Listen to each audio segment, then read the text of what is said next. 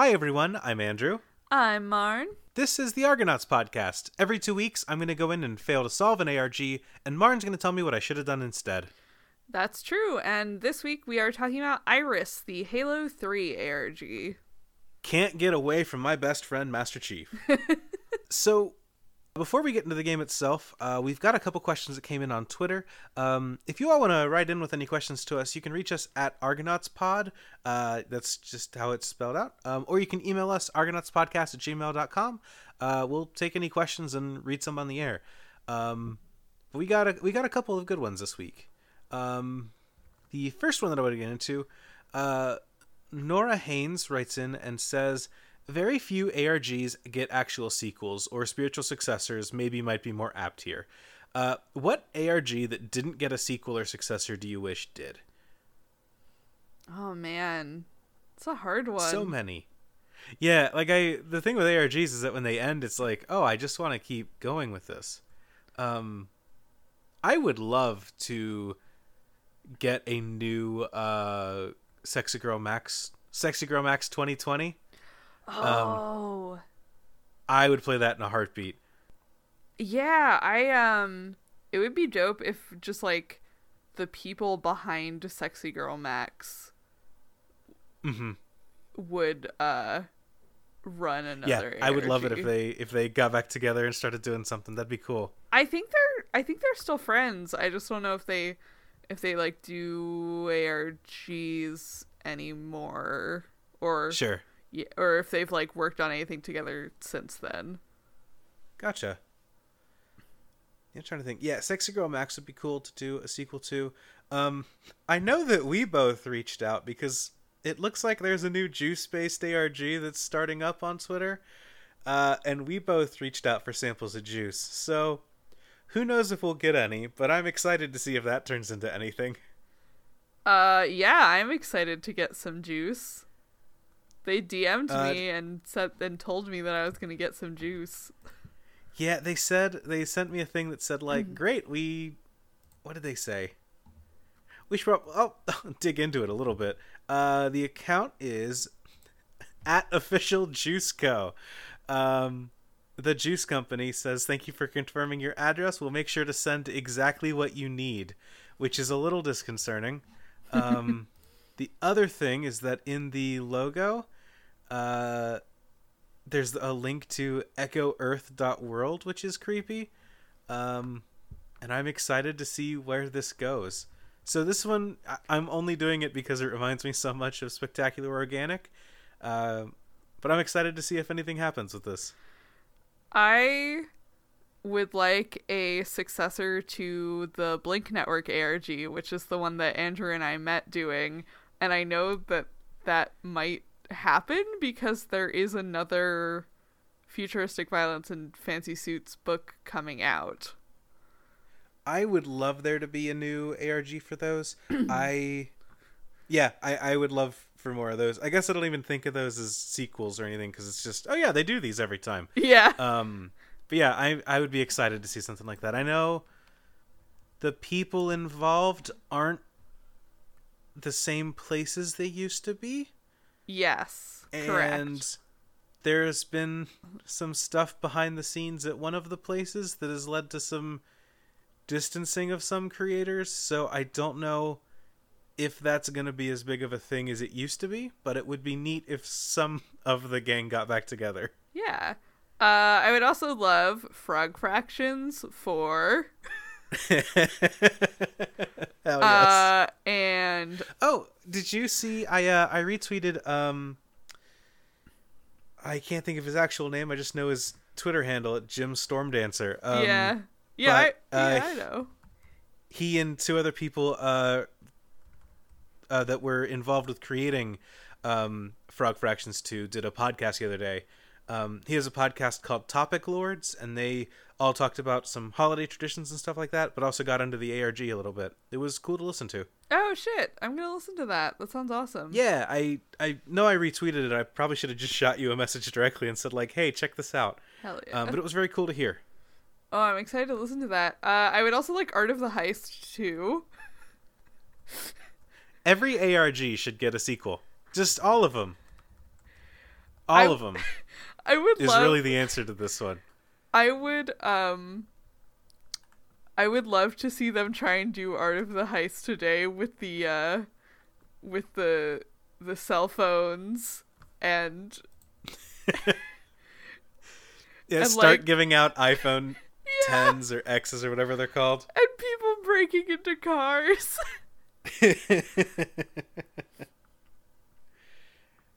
yeah, honestly, I honestly, I'll do you give me any game that we've covered so far, I'll probably participate in the spiritual success. That's not true. I probably wouldn't participate in Tarragon 2 Uh, just because that's not my jam. Andrew, Um, Andrew, I have some news. was there Oh, you, there was a Tarragon There was 2, a wasn't Tarragon too, and we're gonna talk about it at some point. I'm scared. I think it was I think it was unfinished. I think uh the guy who was running it just like straight up didn't finish it. Uh, Gotcha. like do I I actually think what happened, if I remember correctly, is that he canceled it due to lack of interest. Oh no, that's that's sad. I know.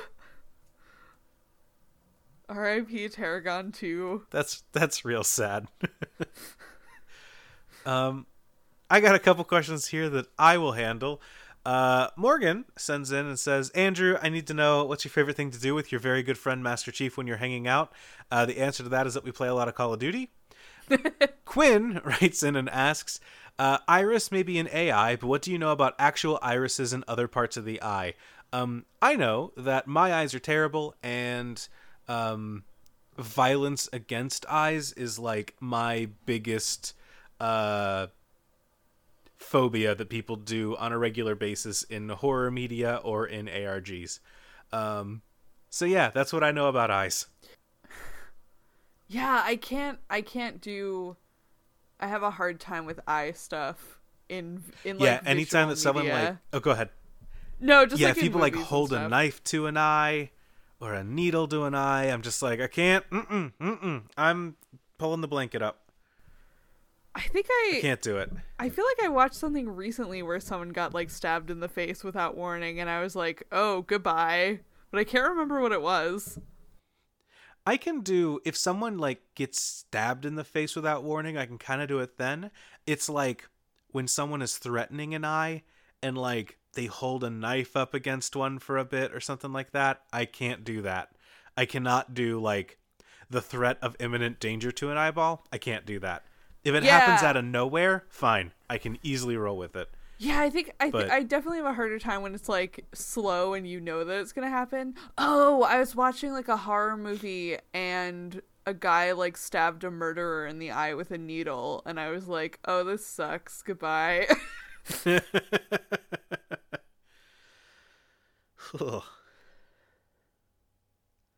All right, uh, getting away from that question, uh, Adidas Squaresoft, which is a great name, writes in and says, "I started listening very recently after discovering works like Petscop, Dad, The Sun Vanished, and various Wham City projects. Do you ever feel that the distinction between ARG and immersive slash metafiction is well arbitrary? Does interactivity alone make something a game?" Uh, no Players Online is an interesting case. A real metafiction video game with a bona fide ARG hidden within for the real sleuths, a small fraction of the actual user base of the game. And then take Dad and TSV, The Sun Vanished. Uh, the former can be verified interactive by v- the still surviving VOD where he exits the YouTube facility, among other deleted ones. Unclear whether this has greatly affected the story arc, however. TSV has retweeted seemingly in character and fan made content. Weird. I mean, the quick and easy answer is yeah, it's pretty arbitrary. yeah, I I feel that on a lot of levels it's arbitrary, but we personally tend to cover stuff that has more of an interactive element just because like it makes for a better show for us to talk about Yeah. it. Yeah, I know that. Um, so looking at some recent stuff that we've covered, um, I feel like.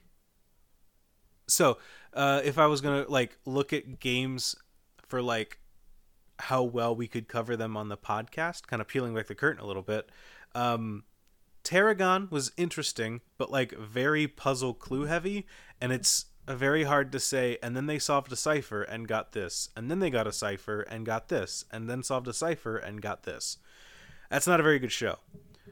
The other flip side to that, I think, is that something like um, uh, Bioshock. what's it called? Uh, some something like well, I was gonna say Everyman Hybrid. Oh, yeah. Um, but Bioshock's another one like this where, um, you know, there's not a lot of meat on the bones. It's just here's a neat semi-interactive way that we're presenting a story, but it's not necessarily like that game solving focused progression. Um, that has its own merits too and are interesting for episodes.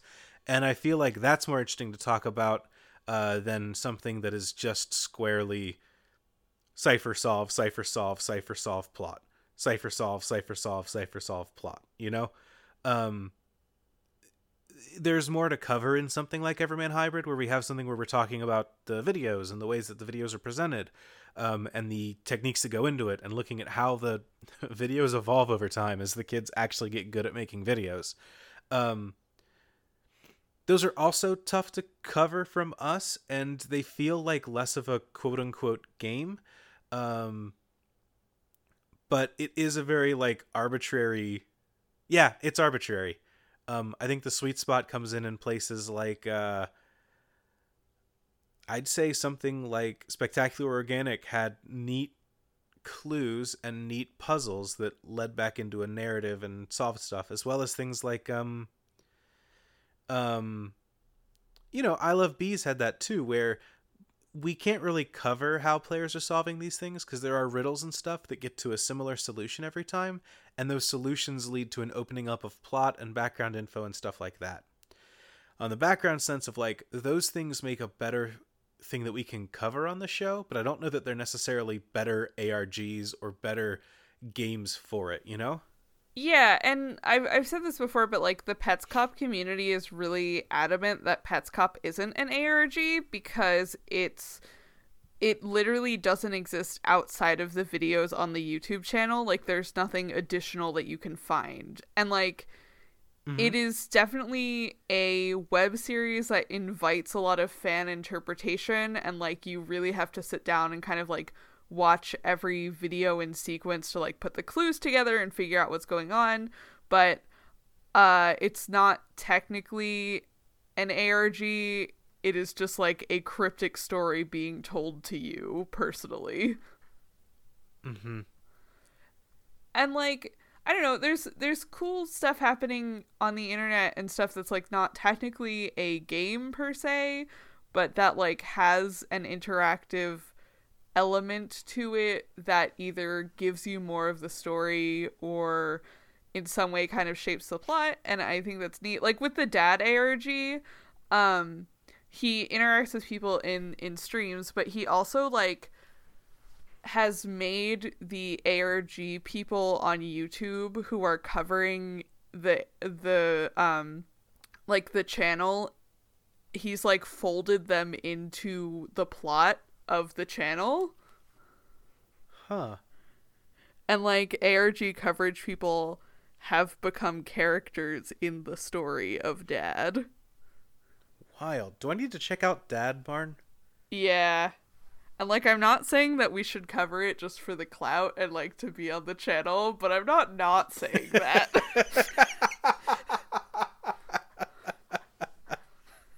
I'm gonna be a YouTube star.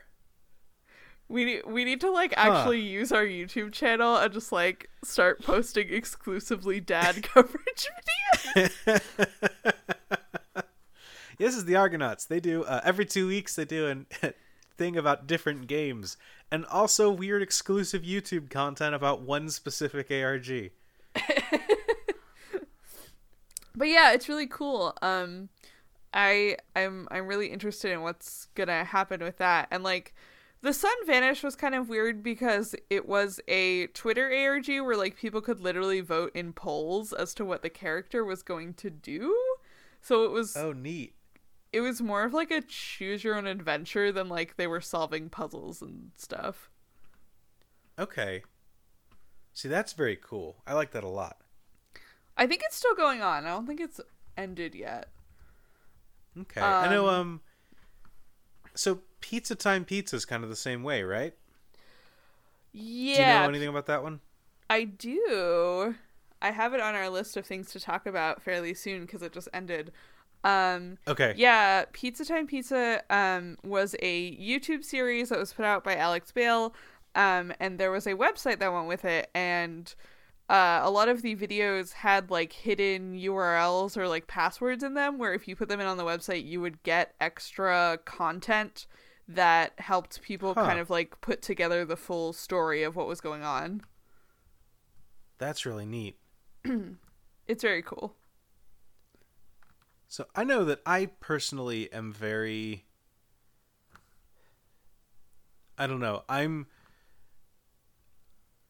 a game purist. I don't know, I guess you could say. Um I'm very I'm very into ARGs. More than I enjoy the the plots and having a weird story told, I enjoy the interactivity of the medium. Um I know that in in doing the show, I prefer um you know, in doing the show, I like hearing about cool plots because just hearing people solved a weird puzzle isn't super interesting all the time. But when I'm actually in it playing the game, um, I want something I can dig my hands into and get into if I am to get into it. Um, I, I like those more, you know, I'm, I'm not necessarily to get into something like Bioshock or um, just like when something is like, well, there's a neat narrative, but it's told in a way that makes you. I don't know. When it's told in a way that makes you work for it, in a way that means that, like, I have to get in and solve riddles and answer puzzles and stuff like that to get more plot doled out to me, I'm into it on that element. When it's something like, oh, it's a web series that is going to tell you half of a story and you have to put the pieces together to get the other half of the story, I got better things to do. Um, it's just not my kind of game to get into on a player level. I love hearing about them though. I love hearing other people's stories about like now that this thing is wrapped up, let me tell you about the cool things that happened during it. Um I'm into the cool things that happen during it, and so I'd rather have a game that makes me do the cool things as I find stuff. Yeah, I'm with you. but yeah it's it's it's incredibly arbitrary um i know that i'm kind of picky about like game writing in a lot of cases like outside of just args i'm i i like to have a set framework of like this is a game this is that and when it's kind of like well i i don't know um i know there are a lot of people that make like lyric games i think are is that kind of the accepted term do you know marn Uh, yes. um, that are like the act of reading the game is itself the art form of the game itself. Um, these things are very cool. I like a lot of them, but they don't like. There's a little voice in the back of my head that's like, well, it's not really a game though, but it is. You know, like it's. I know that I'm not like breaking any new ground on you know what is games as a medium hot takes, but like, um, I don't really know where I'm going with this. Just that I know that I'm a little more strict on what is a game, but I do think it's really arbitrary at the end of the day. Yeah, um in one of the like group chats for like tabletop roleplay developers I'm in the other day we were talking about like does a game really need rules to be a game? Can I like what are the loosest guidelines that you can give people and have something still be a game? And there's like and there's like a, a meme on Twitter that one of them made, which is like pointing at things and saying that they're an RPG is an RPG. yeah, I know that um so my my my goal in life, I would love to be a Magic the Gathering developer to make, you know, cards for the game. Um and my kind of default to what is a game goes back to um Mark Rosewater, the head designer of Magic, his definition of a game is a thing with a goal or goals, restrictions, agency, and a lack of real world relevance. Um, you know, where looking at those four things, there's a whole article, I'll post it in the chat. That's kind of the closest I get to what is a game, but I don't necessarily agree with all of it. Um, but I know that one of the I when I was talking with some friends once about what is a game, they said, well, according to this, like, is a lottery scratch off a game? There's um there's a really good video about this that I was watching. Uh, Oh, yeah? That one of my roleplay design friends sent me. Let me find it. I feel like you would think it's really interesting. It's basically about how like it's basically about defining like what is an adventure game and like what is genre and it kind of makes the point that like trying to define like the rules of a genre is say- is like saying okay what is a sandwich Hell yeah. I will check this out. Can you here hold on 25 minutes? Let me watch this and then we'll go back to recording. Sound good? Um, it like it like blew my mind because it, it kind of makes the point that like genre itself is kind of a like made up social structure for us to like be able to categorize like books and movies and games and like the only thing that genre really affects is how you look at a piece of media yeah, like genre is just a marketing term. Yeah, because it, it kind of makes the point like if someone asked you for a recommendation of like a science fiction movie and you recommended them Eternal Sunshine of the Spotless Mind and they were thinking of like Right. something something like Alien or Blade Runner, like they would look at you like you had two heads. Absolutely. Man, games are fake actually. Yeah, like that's that's I mean that's honestly the end of the day like it's a good thing that what is a game is a solid solved concrete question that we can point back to at any time. is a game a hot dog? Yeah, like what is a man? It's a featherless bipedal being, right? Like great, here's a plucked chicken. Like is this it? Like you know, these are what is and what isn't is like the basic of all question and thought in philosophy like so it's a good thing that you're asking the easy questions for us is Halo a yeah game? all this yeah all of this is to say i feel like i feel like you and i have to like take a firmer line than most people do because we're making a show about them so at some point we have to say like that's not a game. That's just a bunch of youtube videos. But at the same time we did cover everyman hybrid for 18 episodes so maybe we're not the best judgments of that. And we will cover Lonely Girl 15 for 30 episodes. and its spin-off show. all this is to say i'm very um i'm very game strict. I think you're very game fluid about like yeah whatever that's a game um I, I- that's the read that i get i'm strict and you're pretty fluid in interpretation Yeah, I would agree. yeah um that being said make your art like do your thing i'm very excited to read all of these games that people put out Yeah. I don't want it to come down like I'm saying that lyric games or interactive YouTube series are bad. Can we make lyric ARGs a thing? It's just one YouTube video, Marn. Everyman hybrid a lyric ARG? Fine, I'm gonna roll up my sleeves. We're getting into this. I don't think Oh, it, no. I don't think Everyman Hybrid's an ARG. we only think it's- spent eight episodes covering it. I think There's uh, one puzzle and it's solved in universe. I think that I think that Everyman Hybrid is a web series with heavy ARG components. I think it's a web series with very, very light ARG components.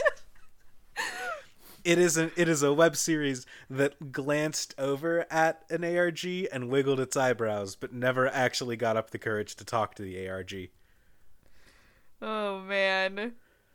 Oh, I'm excited for when we eventually talk about Tribe 12 and also Lonely Girl 15. Not to we uh need a new name, just like interactive fiction podcast. I don't know. Write in your new names for the show, everyone. not to not to spoil uh bits of Lonely Girl 15, but uh Lonely Girl 15 got game jacked like a couple times by people trying to piggyback their own ARGs off of Lonely Girl 15. I'm Sad Boy 18. Check out my channel. Oh. It's just Nick Robinson. God. Uh, do we want to get into Iris? Yeah, let's do it. Hey, I'm Saker. And I'm Evan. And our podcast is It's All Been Done, a Barenaked Ladies podcast. Hey, what's that podcast about, Ev? So, do you know of a band called Barenaked Ladies? One week. Yeah, yeah, that's one of them. Okay, all right, cool. Yeah, I know Yeah. of 'em. Did you ever want to learn more about them? Or... Absolutely not. Okay, well then this is the podcast for you because we teach you nothing with various guests. yeah, like uh like Matt Besser. Holy shit. climbed in a second story window and partied in this house where we barely or we didn't know at all the people that was crazy Holy fuck. Mike Mitchell. Well, I, I, I don't know how how like how much you guys really do love Barenaked Ladies. Justin McElroy. Grab your tongue. Grab your tongue, and I want you to say Our born on a pirate ship. Bum on the polar ship. You were born on a pile of shit, and many more. So check it out. But also, if you don't like Barenaked Ladies, we talk about them probably like a third of the time. So Uh, yes. That's every Tuesday, wherever fine podcasts are sold. We could make a board game about it. So, Iris is the viral marketing ARG for Halo 3 and uh in in looking up information on this. So this week I am pulling from two wikis. I am pulling from the wiki that the Unforum folks made for this ARG and I am pulling from the official Halo fandom wiki, which is halo.fandom.com. Shout out. And uh, in looking up uh, sources for this episode, I found a review of the Iris ARG that said uh, it is less focused than I Love Bees. Huh. You know, I was about to make some kind of snide remark and say, like, well, if there's one thing I know about I Love Bees, it's that it was very focused. but I will say that, like, they at least had, like, here's a vision, here's how we execute, we call payphones, we know what we're doing, and this tells a story of a wild world beyond your imagination. Um, but I feel like it was focused in the way that it told its stories. Is this less so? Uh, yes, I would say that this one is more scattered in terms of uh. Well, okay, the um, the the criticism was kind of like, you know, for I Love Bees, like there was a there was one website, there was ilovebees.com, and whenever you wanted to know what was going on with the ARG, you went to ilovebees.com or you went to like Dana's blog, and that was where you could see what was happening and this ARG is like all over the place. Gotcha. Okay. Uh, a lot of it took place on the forums on uh, Bungie's websites. Okay. So that's God, remember fun. forums, Marn? Yeah, remember forums? Remember when forums were a thing? Yeah, so this one took place on two different Halo forums.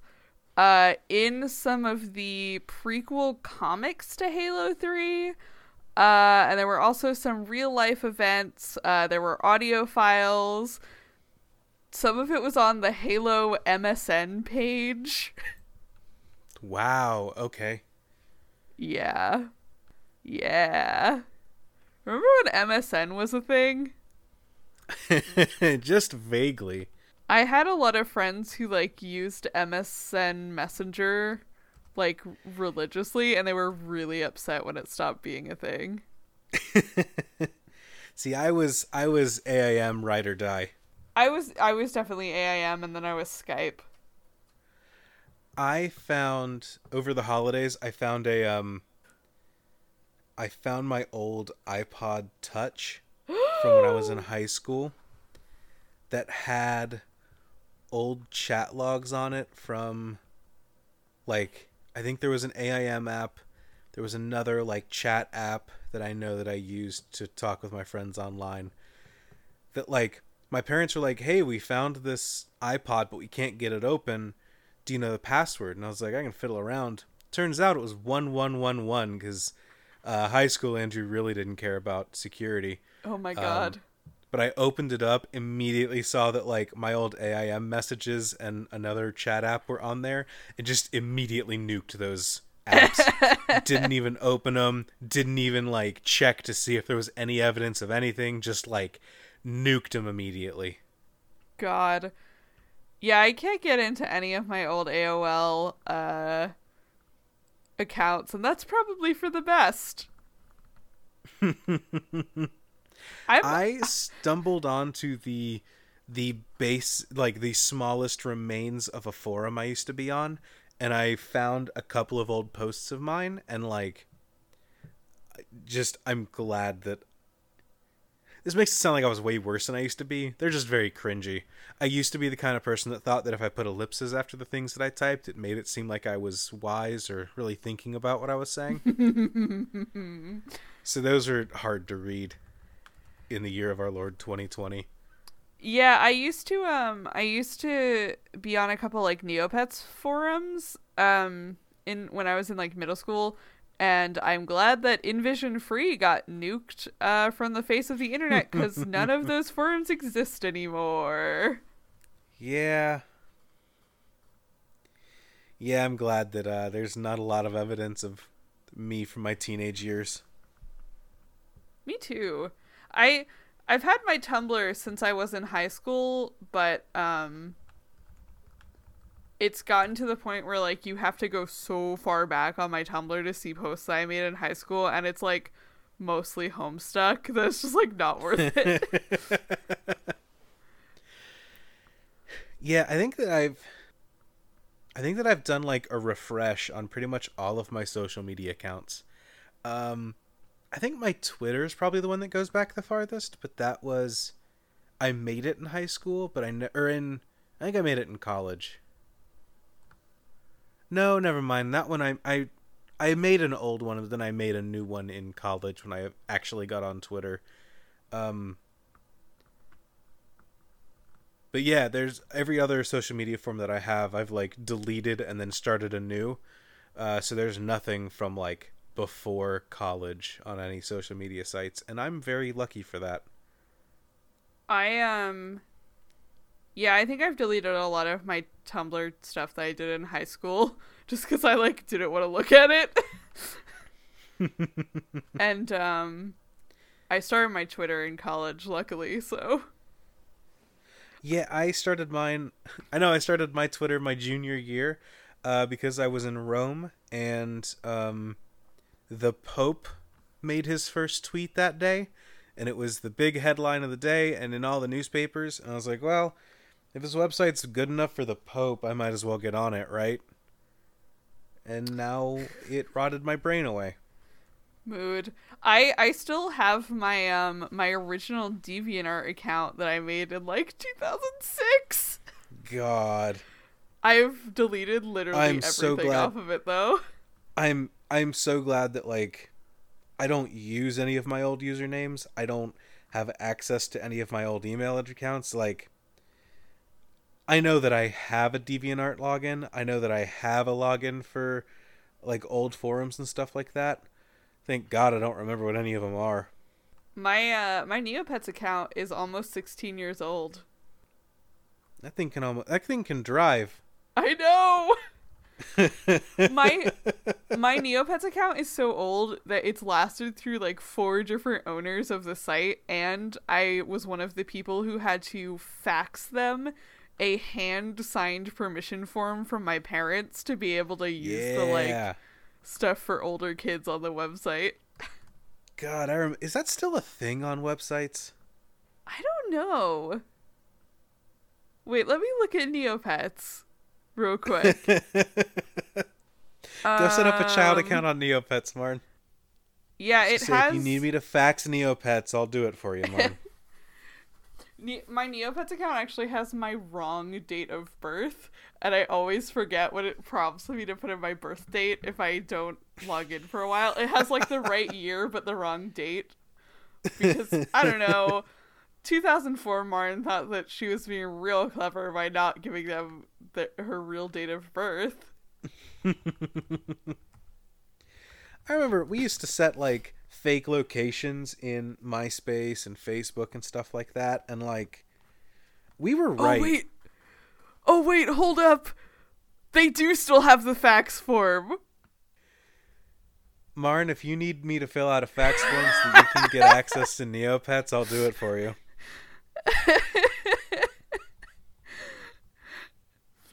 Please print out this form and fax the form or mail it to Neopets Inc. P.O. Box. God. That's. I mean, how I- often do you think that gets checked?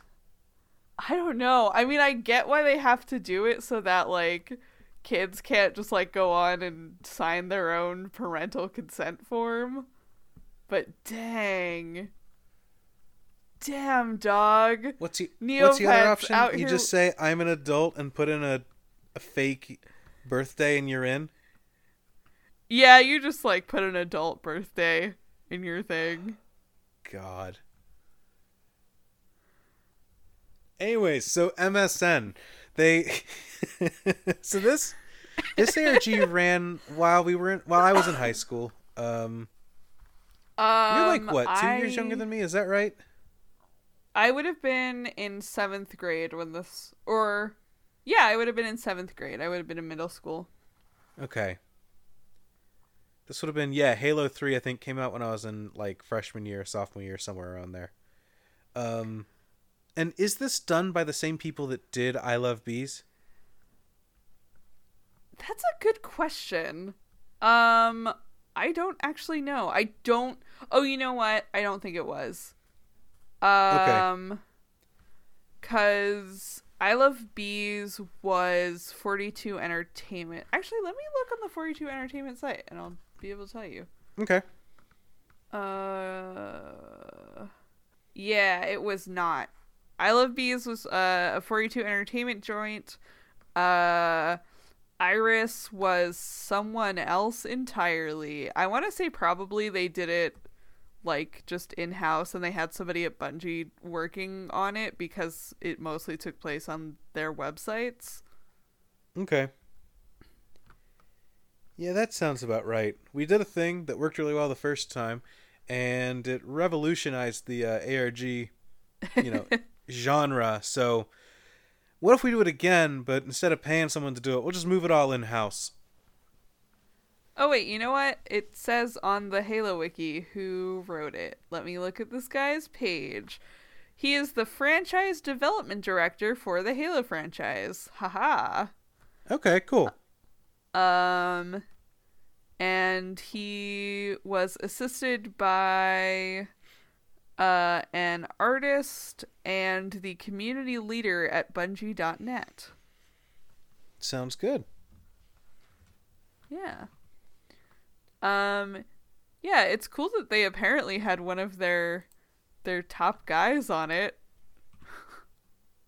Yeah, that's surprisingly high up. I was not expecting it to be Yeah, the w- boss. I was expecting that they just like had some social media interns cranking this out. Yeah, like you know how to write tweets, right? Actually, tweets didn't exist back then. Can we just Simpler like, time. Can we hire an intern to do our ARG? I mean, yeah, let's do it. That's what our Patreon money Nice. goes to.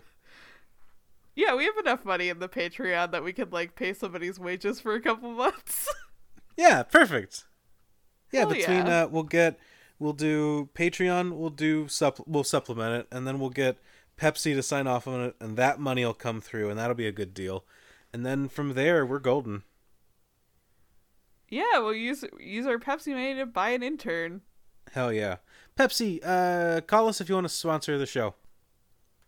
I mean, I'm sure we can get an intern. Like, any, everybody out there is looking for paid internships.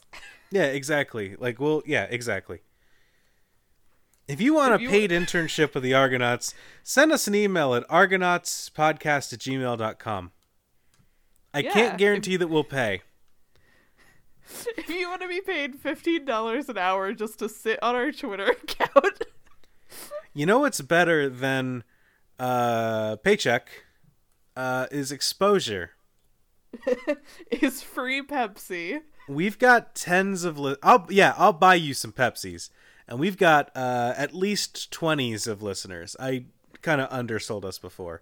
Uh, so if you want that good good internship money, hit us up. Bring To be out, honest.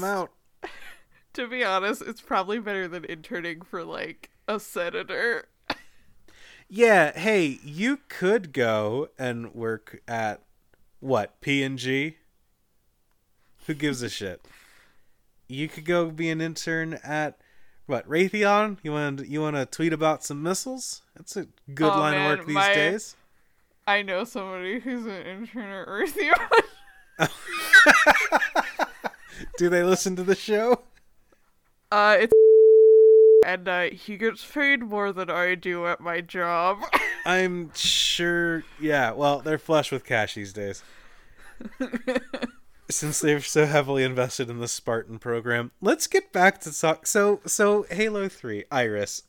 We're an hour into this recording, and we have not said what this game is.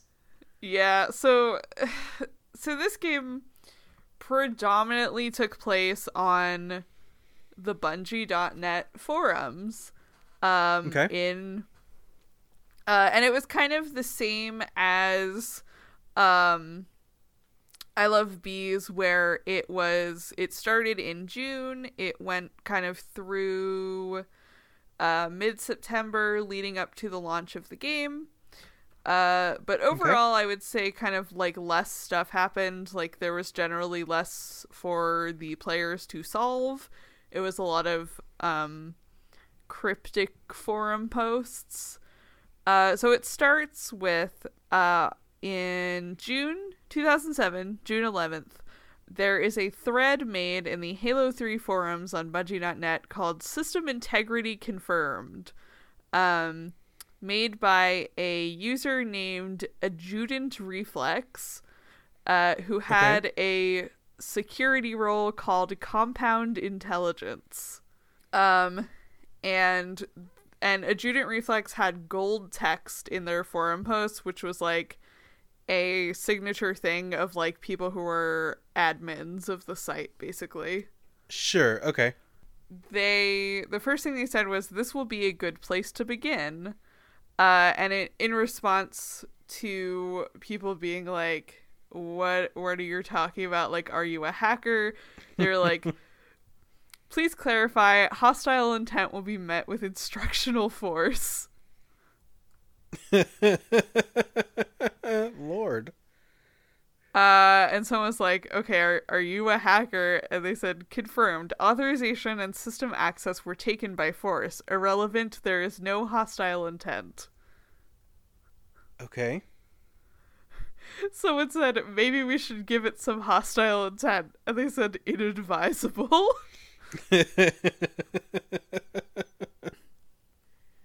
um, and it demonstrated that it could edit other people's posts, and so did definitely have, uh, you know, like admin powers, and yeah. just kind of, yeah.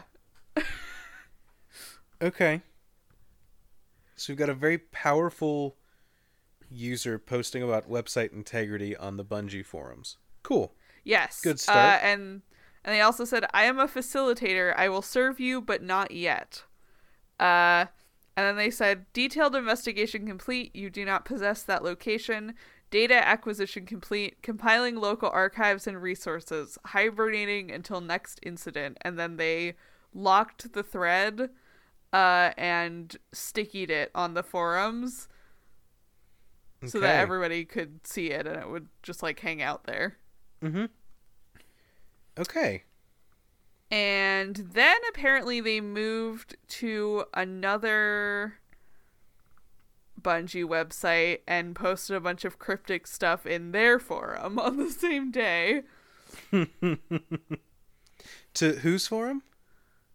So there is Bungie.net, which is where a lot of the, this takes place, and there's halo.bungie.org, Okay. which has another Halo forum where this guy was also posting.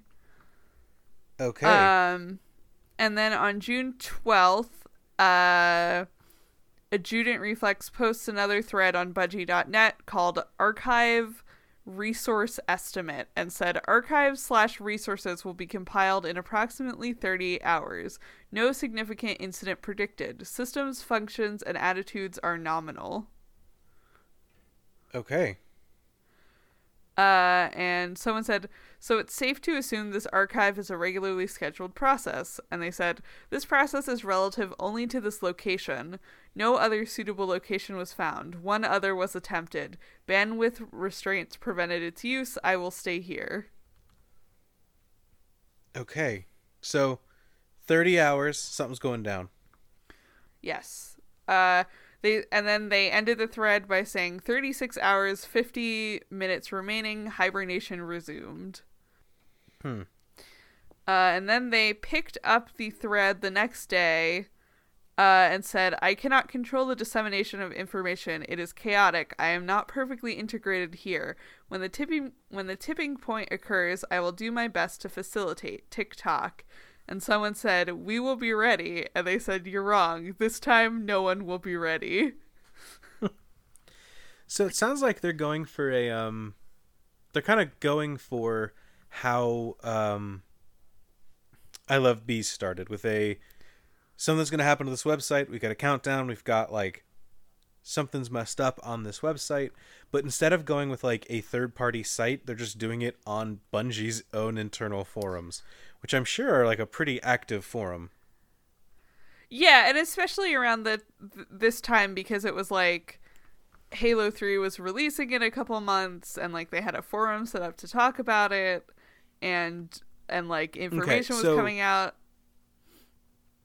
So the fact that Halo was like people knew Halo 3 was coming out at the time, it wasn't an announcement thing. Yeah, I think I think this started like right after like the beta or the demo or something came out. Okay, so right when like all eyes are on Bungie's site. That makes sense. Yeah. That's cool. It is cool. Um, and then so June fourteenth came, uh, and the deadline for the countdown was one a.m. Pacific time, uh, on June fourteenth, uh, and at eight thirteen a.m. Uh, Adjutant Reflex posted, "It has begun. The first seeds are scattered." Hmm. and uh, shortly after 1 a.m., uh, all recipients of s- the Xbox newsletter uh, got a mysterious poem in their email. Ooh. We do love a mysterious poem. I just like any time I get to read on this show. I know you do. History circling back upon us. The gears of the universe spin further and further apart. Ever greater grows the gulf between souls, and distance gives false hope of safety, but for the grim tidings this messenger bears, the enemy is almost upon us. Closing in from all sides, moving faster with- than the light, it snuffs with its passage. Time echoes with the news of destruction, history winding back upon itself. Waves of an, of an army march this way in unison. Suffering and corruption are in its battle cries. For I have known this darkness and felt its embrace once before. Horror laid, best laid to rest. Yet a journey must commence. Look for the signs, the keepers of the flame. They will lead you to war and perhaps to victory.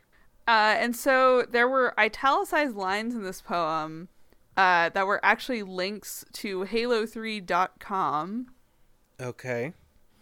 Uh, and there's a couple other things to note in this image of the poem. Uh, so the background is from a map of Halo 2, uh, which Yeah, is it looks familiar. Yeah. Uh, it's the the background is from the Halo 2 map Desolation, which is described as once a scientific outpost, this derelict Forerunner facility waits patiently to be reactivated. Hmm. Uh, and there is also a glyph uh, visible in on the wall in the background. Yeah, there's kind of a almost a pentagram, not a pentagram, but like there's a circle, and inside of it is a like smaller circle with four and a half spokes. Like it's there's spokes from the top right and then the two on the bottom, like you would a star pattern. The left one's a little less, but yeah. Yeah. Uh, and people, I think, recognized it as a Forerunner glyph, and the Forerunners are something in Halo, right? Uh, the name rings a bell. Hold up. I'm gonna look it up on the Halo wiki, which I'm on right now. Um, the Forerunners race were a highly advanced and ancient Tier 1 species whose empire was spread across 3 million fertile worlds in the Milky Way galaxy approximately 100,000 years ago. The Forerunners were the creators and builders of many significant installations, including the Halo Array, the Ark, and the Shield worlds, as well as numerous lesser artifacts later found on many worlds. An alien alliance known as the Covenant worshipped the Forerunners as gods, deriving much of their technology from Forerunner artifacts found throughout the galaxy. Okay. That's fun. Yeah. Um, and then people noticed that in the visor reflection of Master Chief on Halo3.com, you could see the same glyph. Ooh. and it was like a new addition to uh to the website and then uh ar adjutant Re- reflex who i'm just going to call ar so i don't have to say his name every time uh changed his uh avatar on the forum to be the same glyph Okay. Uh, and they found that the file name was Chrysopteron, uh, which is a asteroid, the name of an asteroid, and also the name of a, um, the name of a Greek god, I think. Huh. Chrysopteron? Yeah. Oh, it's one of the titles for Iris. Okay. Uh, okay. That's the name of the game. Hey. Uh, and somebody s- and they made uh, AR made a new thread on the forums called "Who," and they said in the thread, "Who is the path of light from blackest earth to brilliant heaven? On whose golden wings will we fly from here to there?" Um, and somebody replied and said, "Iris," and AR said, "Time to sleep. Something that once was malevolent is stirring. Hibernation resumed." Hmm. Okay. Yeah. Um and late afternoon, we are still on June 14th. There's a lot of happening on June 14th. Uh ha- Halo 3 updated or halo3.com updated to show that there were 5 locked servers on the site.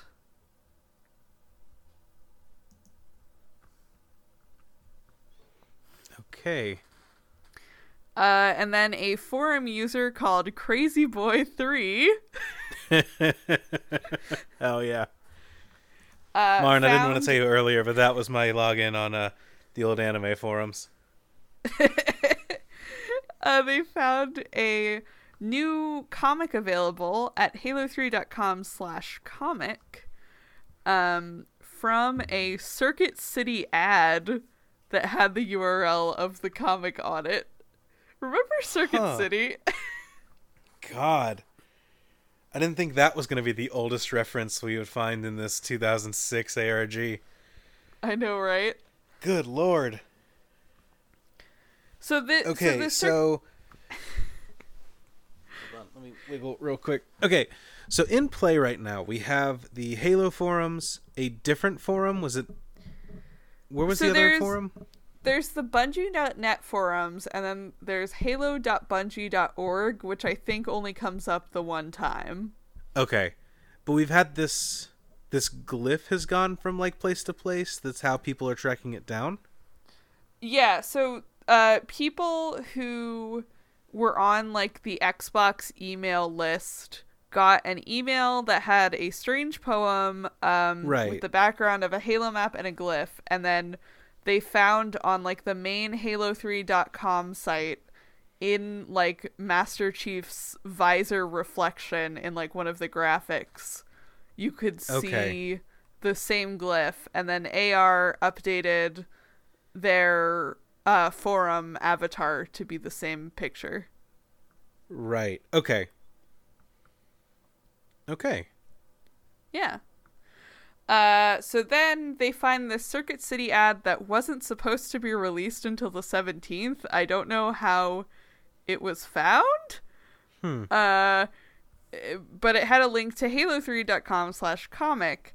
Uh, and the comic itself has a very large image of the same glyph. Interesting. Um, and the last page of the comic, uh, which the glyph is on, also has a bunch of prominently placed numbers. Uh, if you click on the comic and kind of interact with it, you can uncover these numbers. Um, and the numbers actually form an IP address, uh, and that took you to a website that had a countdown pointing to midnight on June 21st. Okay. Huh. Um, but they discovered it early, and it was originally a blank website, and then I guess somebody was uh was keeping an eye on them and threw the countdown up very shortly afterwards. Sure. Um, and someone on the forums did a search of the uh the registrant for the IP address. Uh, they found out that Microsoft owned it. Um, and they also found another IP address that Microsoft owned, uh, which was a website for the Society of the Ancients. Okay. uh, which is a fake organization uh, exploring good. ancient, yeah, exploring uh, mysterious ancient artifacts and symbols that point to alien visitation of Earth. Oh, so these are like ancient alien people, but of the Halo. yeah, universe. yeah, they're Hell like yeah. ancient alien people. Okay. Um, and they also discovered a MySpace blog entry that referenced that God, references okay. that references uh, Society of the Ancients, uh, and it also confirmed to them that uh, Society of the Ancients.com directs to the same place as the IP address.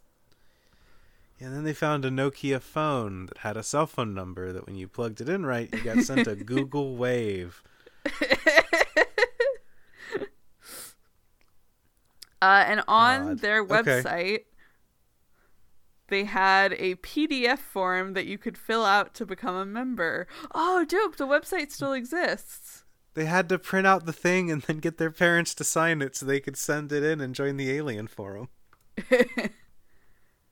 The website still exists, but I think it's like a different website from what it was back then.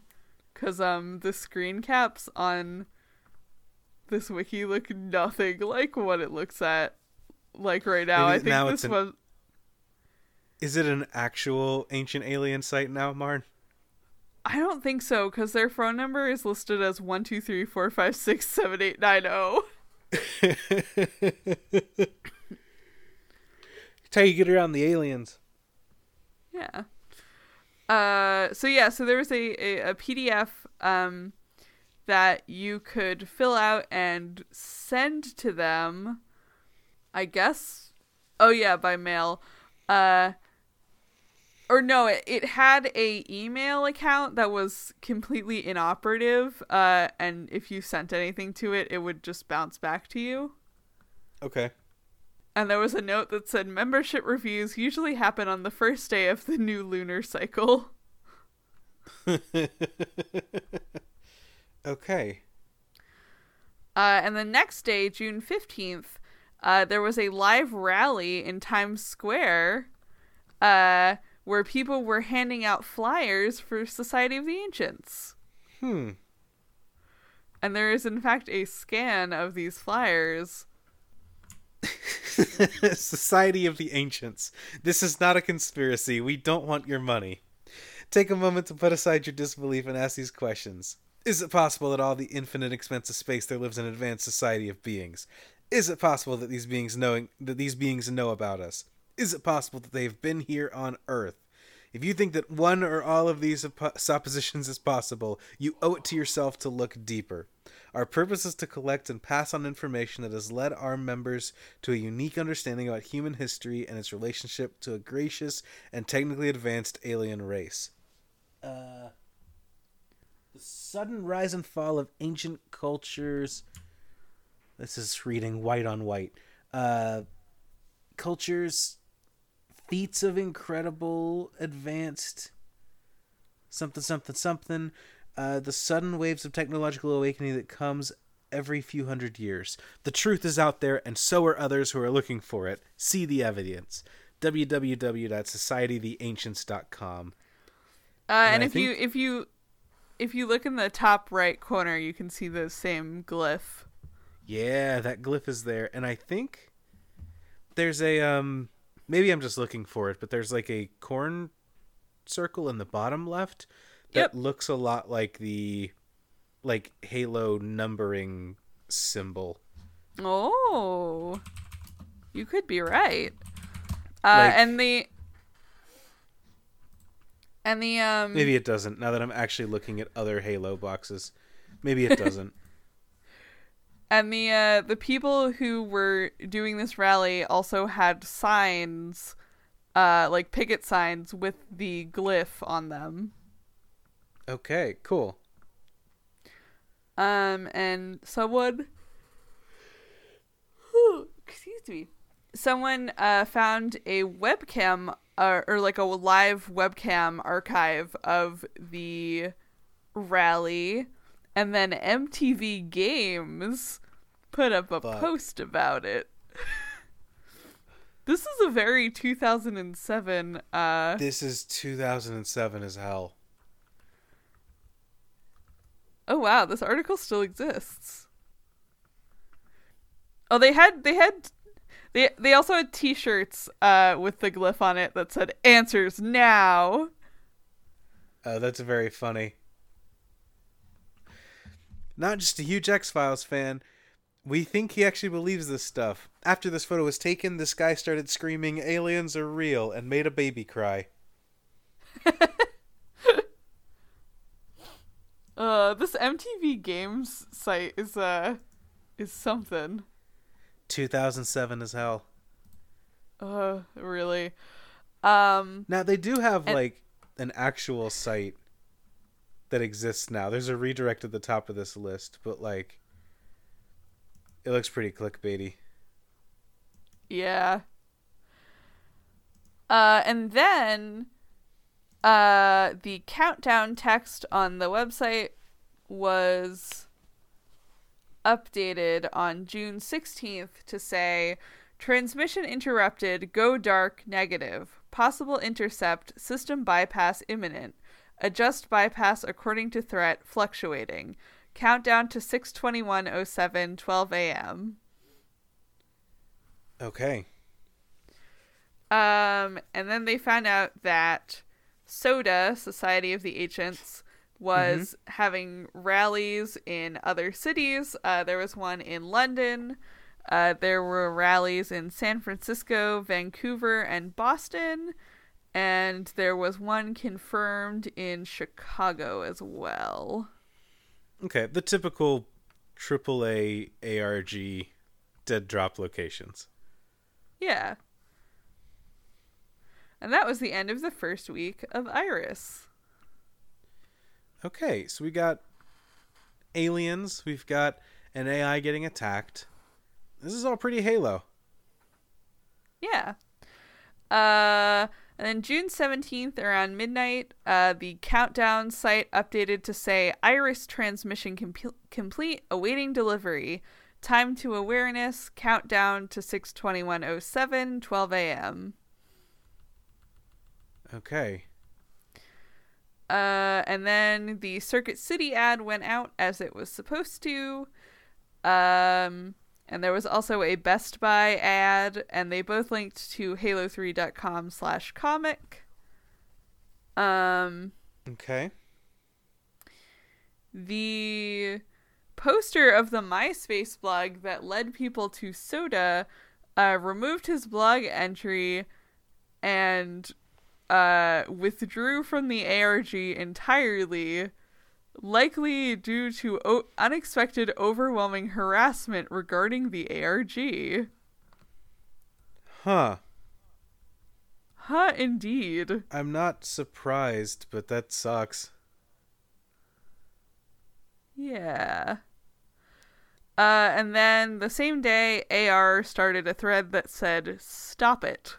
And said, My security measures are being tested. I can feel it by the pricking of my thumbs.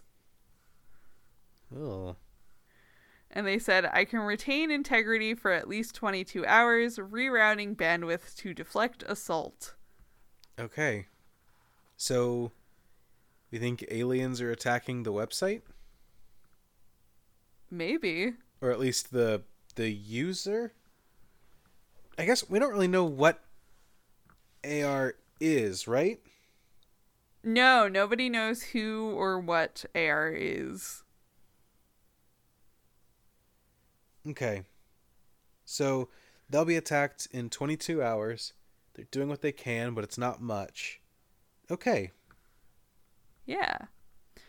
Uh, and then June 18th, my birthday, 2007. Uh, the log text on the countdown website updated. Um, but before that happened, um, AR posted a thread called That Old Life. And they said, That old life is here, an older life is here with us. He is not as helpful as I. His motives are oblique and his alliances opaque. He plays with time even as he hides in its folds. He outranks me and anyway is stronger. I can't prevail. I will seek one of you out and leave my legacy in a small space. Hmm. Sounds like some kind of dead drop. Sounds like a dead drop. Uh, and sure then it'll go well. and then about half an hour later, uh, he posted in the same thread and said, He has had millennia for reflection, but what image does he see? Huh. And then after um, a couple hours, uh, the countdown website was updated to say system breach failure report, and the countdown sped up. Oh damn. Okay. Uh, and then at midnight on June 19th, uh, the countdown page was updated to say system override, core relevance 37% and rising, negative system control diverted. And the countdown was still going. Uh, Okay. and then at 9 a.m., a user on the forums got a private message from AR. hmm. Uh, the user's name is xfoman123x. Lord.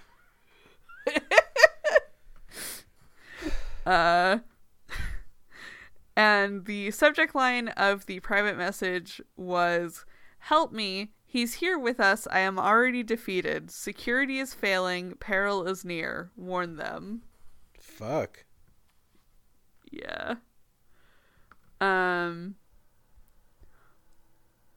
And then, so this user, Foman123, made a thread to convey the message. Um, and I guess just like posted a screen cap. Uh, and Adjutant Reflex stickied the thread and then posted in the thread saying, uh, the stain on his hands will not wash, that damned spot as old as rock and time. What has he learned in eon's slumber? I doubt it's mercy or sorrow. I am diminished and outranked. Huh. Uh, So uh, and then Foman went- Beth references in here. Yeah, we're getting Macbeth up in here. And then Foman123 set, uh, basically asked, like, well, what should I do? What should we do? Uh, AR uh, private messaged him again and said, Tell them I am failing and that he is stronger. Tell them that security cannot be guaranteed. Tell them that there is little time and that I am crumbling. Okay. Uh, and then sent a, another message that said, He was always better than I, more powerful, more intelligent, a better machine. He is not who you think he is, and I do not know his intent. So it's an evil older brother. Or as my younger brother would say, an older brother. huh. Um, and then uh, AR updated his avatar on the forums, uh, and s- somebody posted a thread to point that out, and he posted a message in the thread that said sterilizing. Fuck. Uh, and then his posts on the forum started vanishing. And then his profile was updated to read This entity has been terminated, its matrix commandeered. Oh no, AR. No. AR. We hardly knew ye. We hardly knew you. And yet Uh, and then go. And then at 1:43 p.m. on uh, June 19th, 2007, uh, AR posted, "Adjutant reflex is terminated. Attempt no further communication. I am utilizing its matrix. Everything is within protocol. Tomorrow things may be clearer, but I will not be here to witness the clarity. I am for another place and another time on my terms. Be seeing you." Wow. Yeah. Okay, so this so this game kicks off with just like Hey guys, I'm uh I'm AR. I'm gonna be the uh the AI that you guys are gonna communicate with for the rest of this ARG. Uh if everyone could keep their hands and arms inside the vehicle at all Oh god, oh go, oh no, oh god, I'm dead. Just immediately. That's a solid Uh, way to kick the- off an ARG. I know it kind of rules actually. Uh, and then I'm the the countdown, the countdown page updated to say systemic failure, root cause unknown, rebooting, and the countdown stopped. Okay. So it was just up, but it was completely paused. Uh, Yeah. And then Foman123 got a fourth private message that said, The entity you communicated with previously has been terminated, and in accordance with protocol, its matrix is accommodating my requirements. My identity is not your concern. My intent is your concern. Hmm. I don't like Yeah. that. Me neither. Uh, they also I do love that it when people stop- are like, "Hey, don't worry. Uh, yeah, I did just murder that person. Um, for what it's worth, though, it was totally legal, so we're good. like, you don't have to worry about it. We're Gucci." Uh, they also noticed that the stopped uh, countdown timer, if you treated the numbers as GPS coordinates, uh, Okay. you got a location in South Africa um, that was not far from a South African location uh, where the Battle of Earth takes place in Halo. Oh, interesting. Yeah. That's neat. Yeah. Uh, and and do- people had I- already I like it when these um, like these corporate sponsored big AAA ARGs. I like it when they are able to tie themselves into the lore of the thing that um they're making a game based off of. Like on one hand, I do like it when it's kind of hands off and doesn't really relate directly, but I do like it when they make little nods to stuff like that. I like that a lot. I agree. Uh, and I think people had already guessed that the Halo 3 trailer, that like part of it took place in this uh, city. And so they were like, oh, Halo 3 Okay, reference. Um, gotcha. Okay, and then uh, on June 20th, the text, all of the text on the countdown page disappeared, and it was only the stopped timer. Hmm. Uh, around 9 p.m., uh, the countdown page redirected to a completely different server uh, where people were prompted for a verification code. okay. Uh, and this was a page labeled Bounce Path Control. Bounce path control. Yeah. Uh, and when you went to it, you. Or the first. Apparently, the first hundred people who went to it uh, got a page that said Bounce Path Control uh, and a link to an MP3 called The Past. Um, Okay. the key, a 23 digit unique key code, and Huh. and the path. Treat this knowledge with care. Okay. Um, and then when you entered the code, you got a message that said key received. Number more keys are required before this server's content is available. For your participation in unlocking this Forerunner database, you will be rewarded. More information will be sent to you soon. So they need a number of these hundred users to try to access it. Yes. Okay. Yeah, they need um 123 digit unique key codes to get in. Yeah. That's wild. Um and then the MP3 was an AI uh saying this is how it all begins. Just in time to once again dance on the knife edge of oblivion, to relive what the Halos have hoped to destroy and more. For two enemies now stand where before there was only one, a fate we escaped and a fate we may relive. I had almost convinced myself that no one was listening, that the waves of the past would roll through once again. But a chance remains to change the universe anew. Learn of our past. Take these keys and dip from the wells of history. Perhaps through others' eyes you may find how to save us all.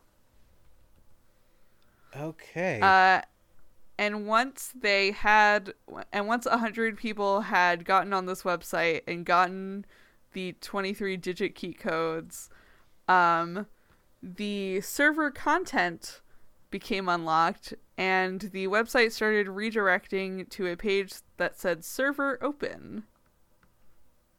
okay.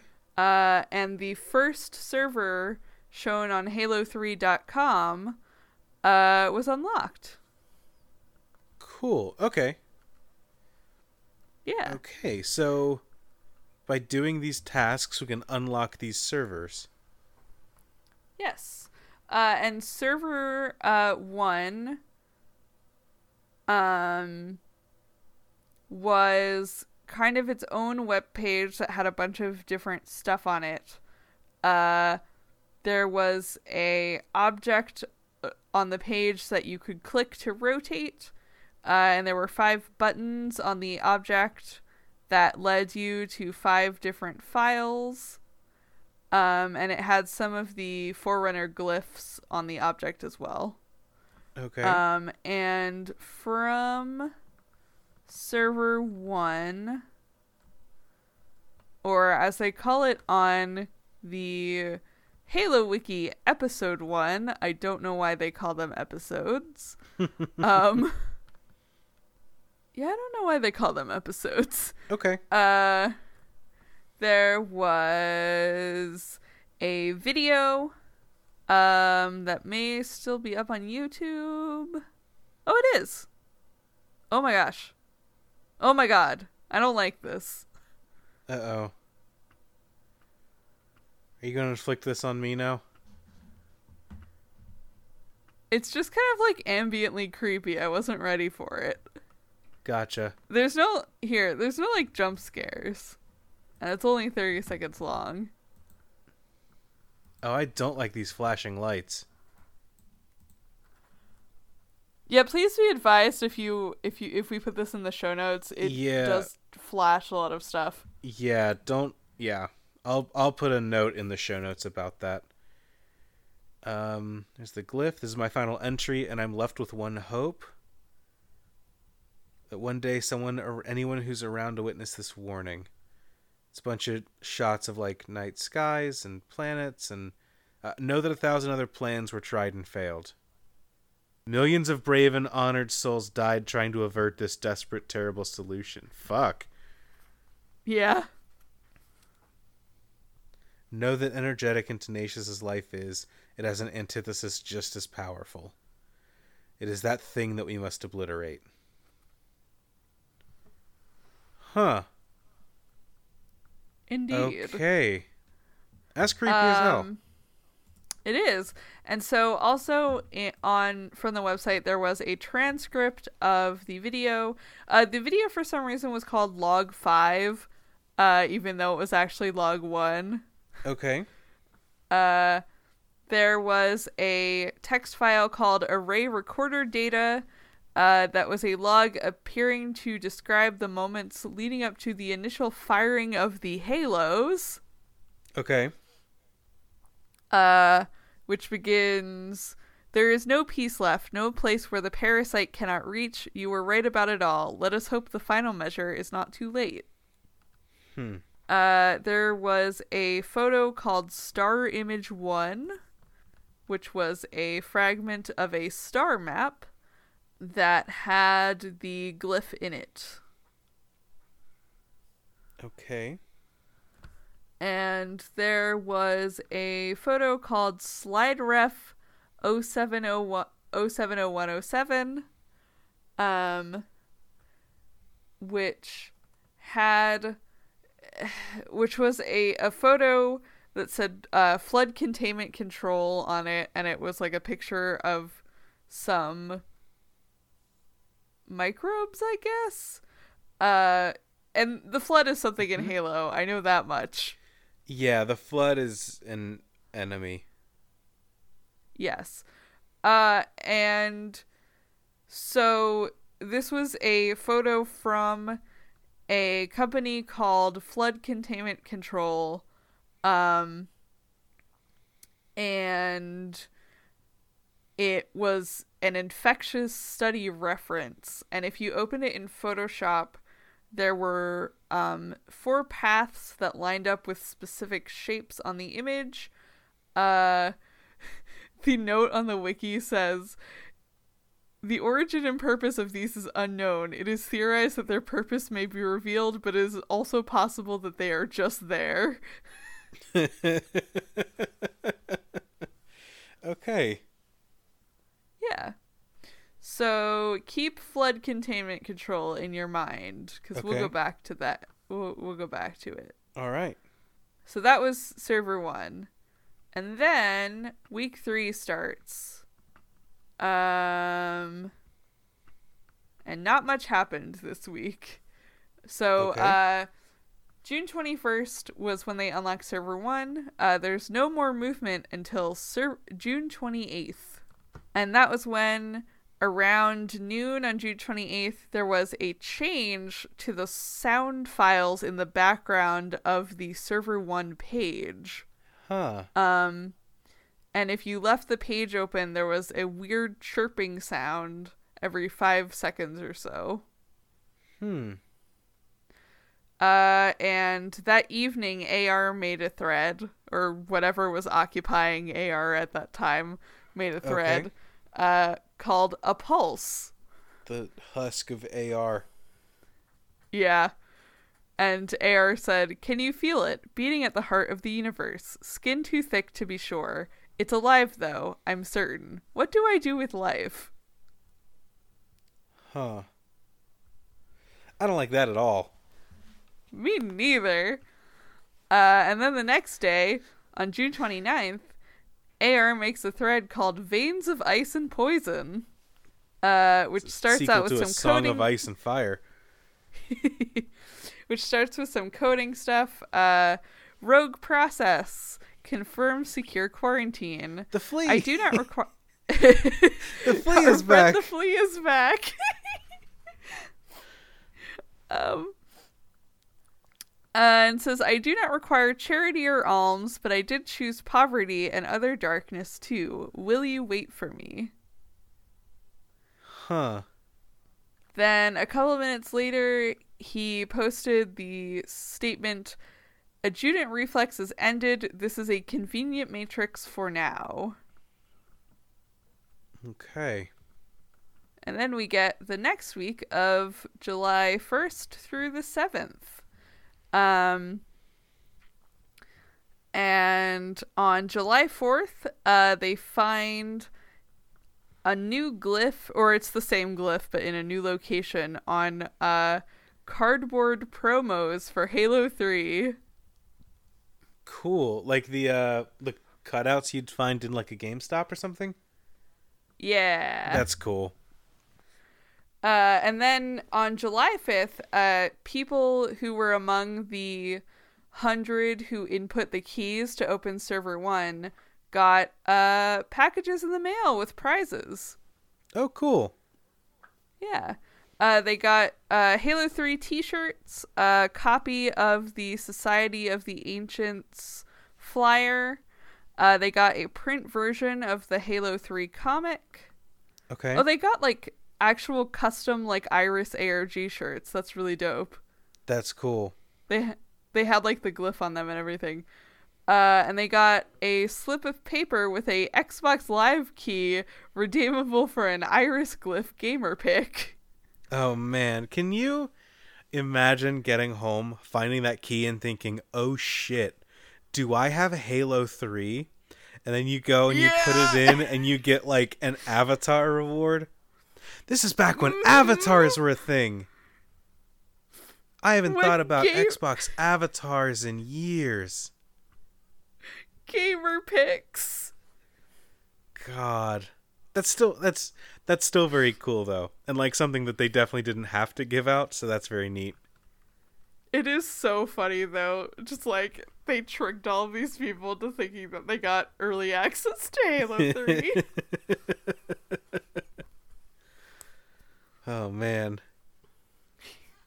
Uh, and then someone did some clever internet searching uh, and found on Google uh, some classified postings for a company called Flood Containment Control Okay.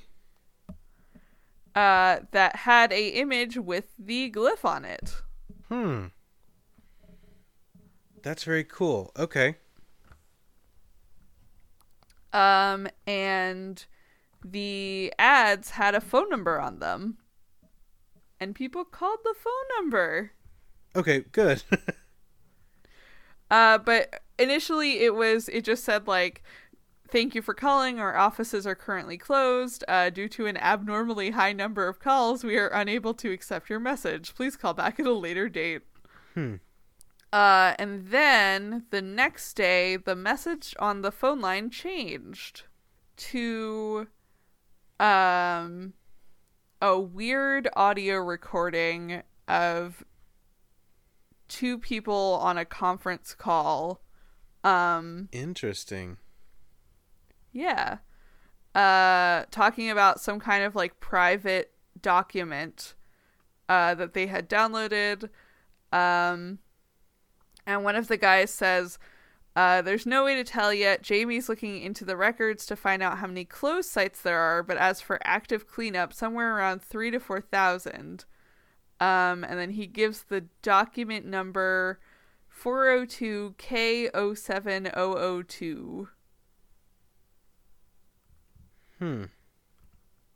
Uh, and if you Google that number, you get a EPA page for flood cleanup and the air in your home. That's very good. It is very funny. Uh, and and so they realize that they can basically use this line to kind of like eavesdrop on the employees of flood containment control. Okay. Uh, and then the next day on July 8th, the number updates again. Um, and it is a guy talking about um, different sites that they have to clean uh, sites 4, 107, and 37. Um, and they're talking about some kind of center uh, that usually goes in before they do. Um, and how they are hiding the data on their website behind a false menu item.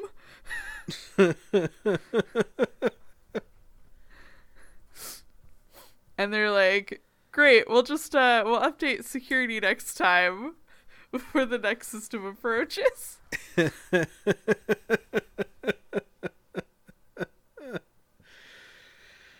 God.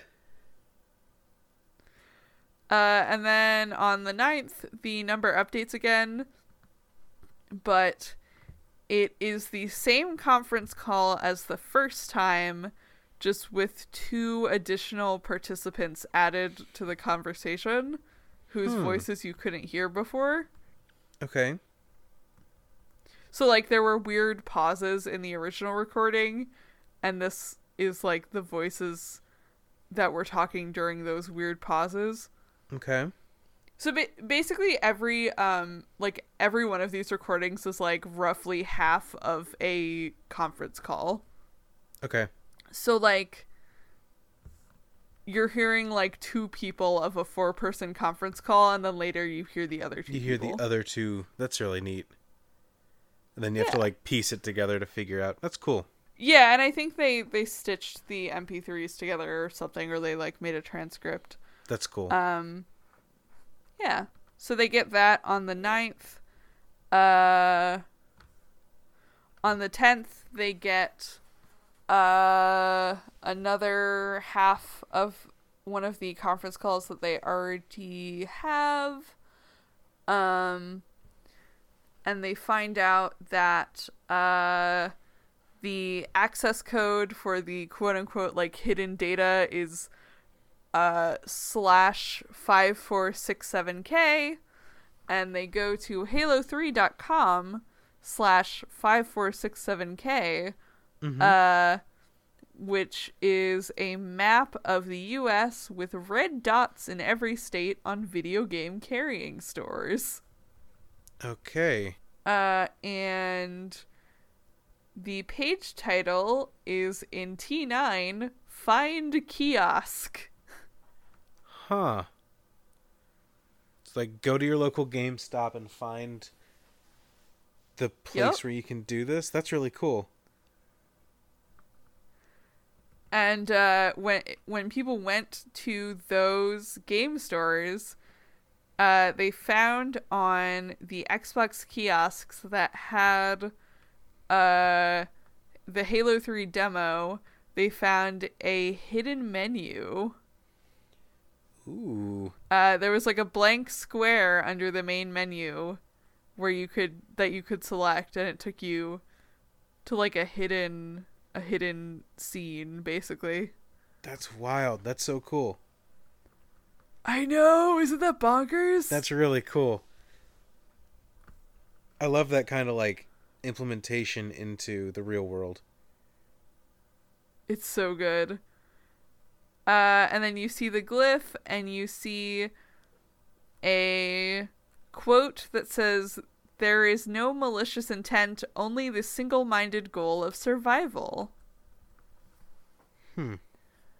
Um, and they also found a code on the map with the red dots that was just like a very long string of gibberish letters. And they realized that the quote in the secret menus was from uh Blaise de Vigenère, who the Vigenère cipher is named after. Oh, cool. Uh, and they used the quote as the key for their cipher. Uh, and they decoded the string of letters to report 206. Every 16 hours, another planet is taken. The numbers being lost are astronomical. Report 223. Host world razed. Correct concentration to point 0.65. Fleet losing control, falling back. Rendezvous at 9 Bravo Kilo 2 Romeo 6. Okay. Uh, and then if you went to the countdown page and you used 9BK2R6, uh, you got a new bounce path control page uh, where 100 people could once again go and get their keys. Okay. Um, And there was a new MP3 uh, that said, Failure is for those who don't know the sound of darkness, those so blinded that they lose all diverging paths. And make no mistake, progress can blind you. Just like now, the pieces seem to be coming together, bit by bit, slice by surgical slice. Then all of a sudden, endless calm. There is a lack of a failure in judgment. You must understand not all life deserves a chance. Even that artifice pass against my own. Now there is a lesson to spend millennia lingering upon, waiting for a redemptive hand to turn the keys, leading to the symbiotic relationship which benefits both our futures. I will guide your movements, and you will lead me towards atonement. Okay. Yeah. Uh, and then once all of the hundred keys were received by a hundred people, uh, the transmission log started redirecting to server two on Halo.com. Hell yeah. Um, and that was when oh, that was when the servers got renamed to episodes. Apparently on the official website. Gotcha. Yeah. Uh, and there was once again a kind of like rotating weird object that had glyphs on it. Um, and you could click on them. Uh, three of them linked to files. Uh, there was another video. There was another transcript. Uh, there was another star image. Uh, the video this time said, We may have been fools to think that all intelligence follows the rules we've set. The flood is no idiot parasite, no simple infection to be cured and cauterized. It has a center, a mind, and that discovery gave us a way to fight it. But when the mind realized we had its measure, it spoke to us, mockingly, dismissively. It has done this before elsewhere. Hmm. And then it ends with the uh with the glyph. Gotcha. Uh, and then I I like There these little snippets of lore that we're getting. I wish I too. knew or cared anything about Halo. yeah, I mean, I like I I know kind of as a concept what the flood is, and I think it's interesting. yeah, like I know little vaguenesses about it. Like I know little bits and pieces. I know that the flood are kind of like zombie things. Like I I know the basics, but I this is to me this is like the downside of using like leaning heavily on in-game lore um is that like there's just like they should have thought about the fact that someone was going to be doing a podcast 12 years later and added more stuff for me andrew who only cares about halo as much as he cares about his best friend master chief. But like i know Well- that not i don't I, I i don't think it's super helpful to just drag everything back to comparing it to i love bees but like i love bees filled out a world that related to it without being directly inspired by it. This game seems to have a lot more that's just direct like let's talk about the covenant stuff or the forerunners or the i get my halo villains mixed up but you know what i mean? Yeah, and there was like I feel like there was stuff in I Love Bees that was like you only really cared about it if you knew a lot of Halo lore or like you only really knew how to connect it if you knew a lot about Halo lore. Uh but like it definitely was its own story kind of separate from knowing all of the things about Halo. Yeah, like they they involved like the Spartan program, and here are, you know, here's a character that's going through Spartan training and stuff like that. But those characters still were like interconnected into a story and a world that wasn't about being a Spartan or about fighting the Flood. There was interspersed with stories about like people on Earth during that time period and stuff like that. I I don't know. I just think it's a little more interesting that way. Yeah, no, I, I definitely agree. I I do tend to like uh, kind of like viral markety stories like this when they are about just like normal people existing in the same universe as the property and not about like big expansive lore things. So, yeah. Yeah. Um so yeah, so they get that. Uh they find they get a audio file uh that turned out to be a weird spectrogram image uh, of a new glyph with a bunch of spokes um with what appeared to be the earth in the middle of the gif Interesting. Okay. um, yeah. Um, and then they got a file called infestation.jpg, uh, with pictures of, with pictures of what they thought were the Earth and the Moon. okay. Uh, and then they got another piece of the star map. Uh, and then during week six, nothing happened. hmm. Uh, nothing happened, in fact, until July 26th, which, um, is more than 15 days later. Well, it's roughly 16 days later, actually. Mm-hmm. So they just kind of skipped a little, a little bit.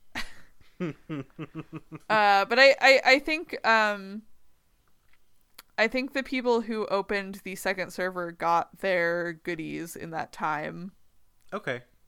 From what it says on this on this uh, timeline. That's cool. There's Um, like a, a prize for getting different like milestones It in is this cool. game. I agree. It is cool.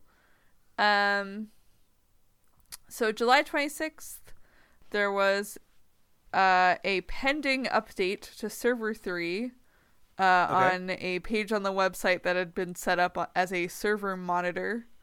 Uh, just to, I guess, tell the players what was going on with the ARG. uh, Sure. they found that if you went to halo3.com uh, under media slash concept art, you would get a pop up called the device.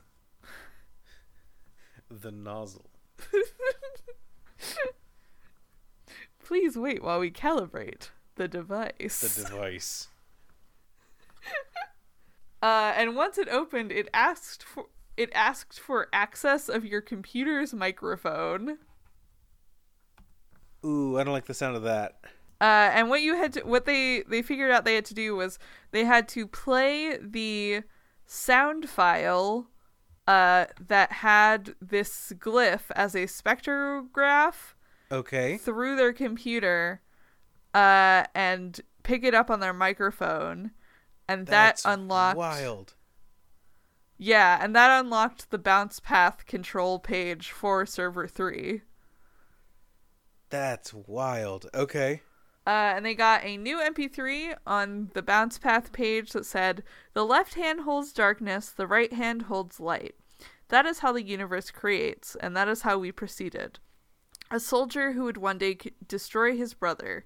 We were the thunder and the lightning, and when we were finished, the universe was alone, drifting in labor.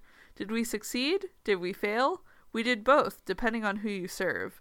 After all, here we are, witness to the aftermath. I'm trying to think of what Halo characters that could be about. And in trying to do so, I kind of started reflecting on like how like different ARG writing like that is from a lot of stuff that's in usual games. Like Halo games you won't really Yeah. associate with that kind of like lofty tone or that kind of you know what I mean? And then I started thinking what would the Kingdom Hearts ARG look like? Because that's just like how the writing of those games is. So Yeah.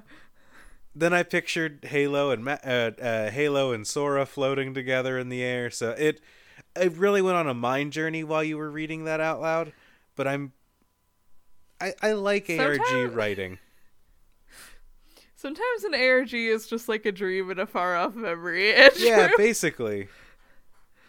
Also, Riley, if you're listening, I got our new uh, interstitial campaign ready to go.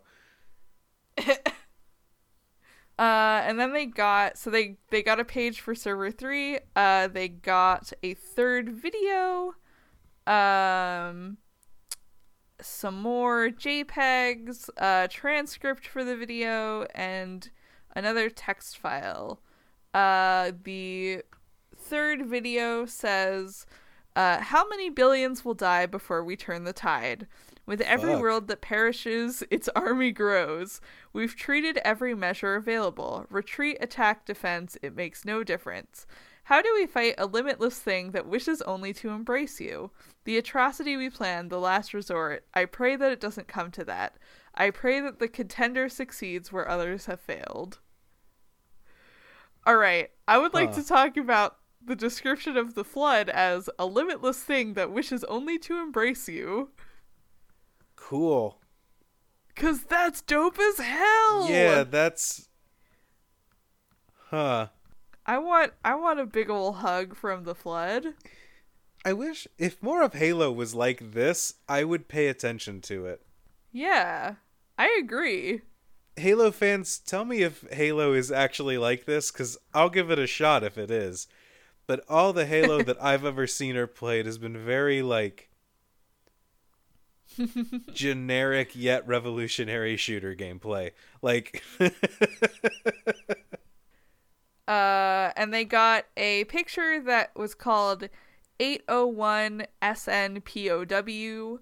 Uh, and when you rotated it 180 degrees, the file name becomes Modus 108. M- Modus 108? Yeah, the, the file name was just Modus 108, but upside down. Okay.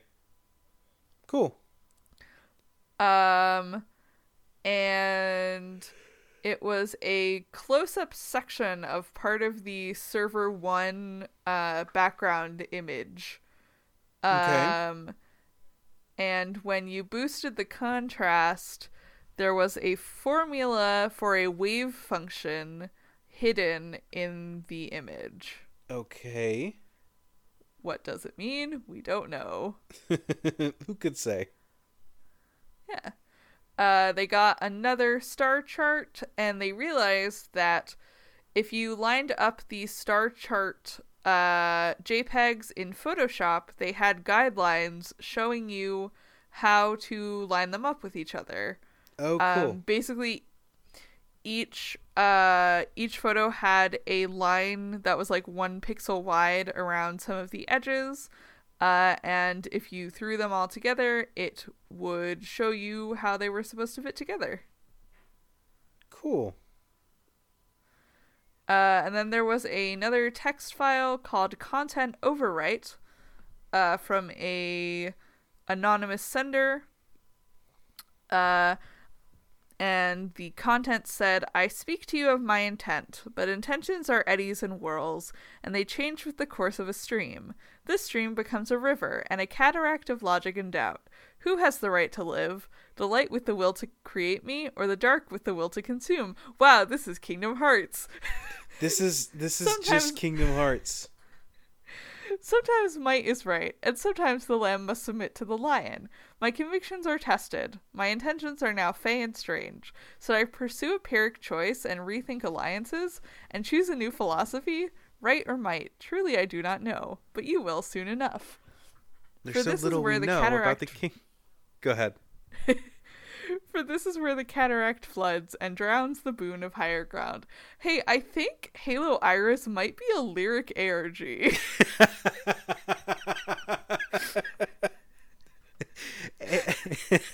Iris is the lyric version of a Halo. It really is. Iris is like if they told some creative writing majors to interpret the Halo universe and they just like wrote a bunch of poetry. Did you play Kingdom Hearts 3, Marn?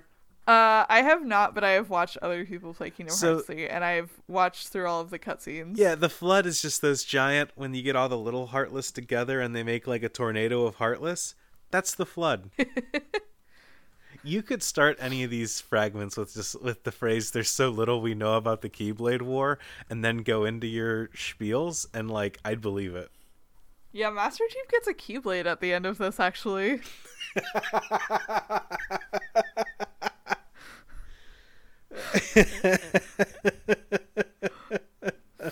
God. But but actually like the light with the will to create me or dark with the will to consume i refuse to believe that they didn't just rip that wholesale out of a kingdom hearts game Yeah, that's just a monologue. They were just like, no one played 384 divided by two days. We're just gonna take this and stick it right here, right in Halo Iris. Actually, hold on, hold on.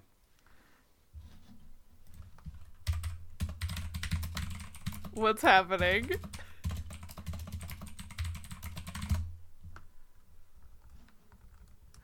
Okay, Kingdom Hearts 2 released in 2005. I was gonna say, I don't know how time worked back in the day. Was there a chance that this is like from maybe we got it backwards? Kingdom Hearts just ripped off of the. oh my god no kingdom hearts was earlier than this this is this is while i was like in the throes of my kingdom hearts phase But intentions are eddies and whirls, and they change with the course of a stream. God. You see, Master Chief steps up on the beach, turns to the camera, and just says, I've been having these weird thoughts lately. Like, is any of this for real or not?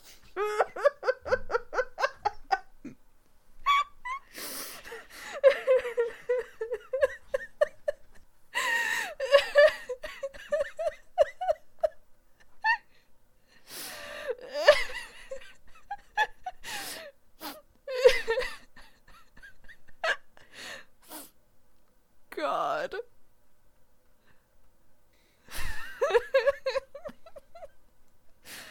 oh boy oh i suddenly really like this arg i'm i'm coming around on it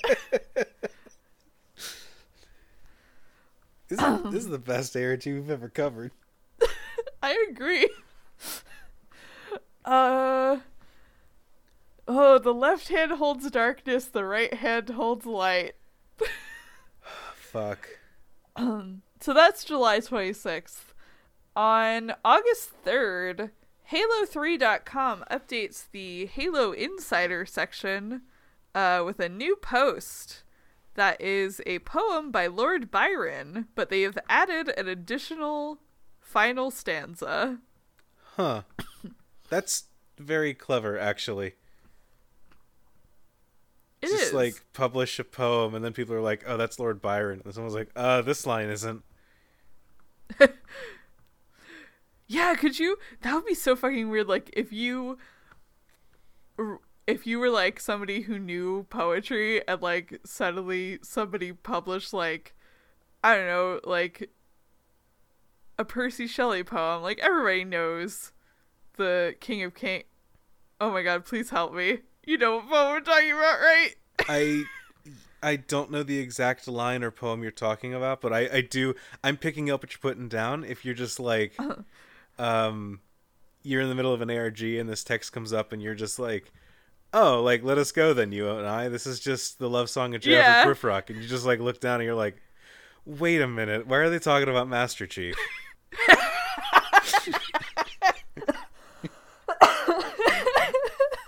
let us go then, you and Master Chief. yeah, let us go then, you and I, while the stars are against the sky, like the flood etherized upon a. T- Wait a minute. let us go then, Why if you're is able. Master Chief here?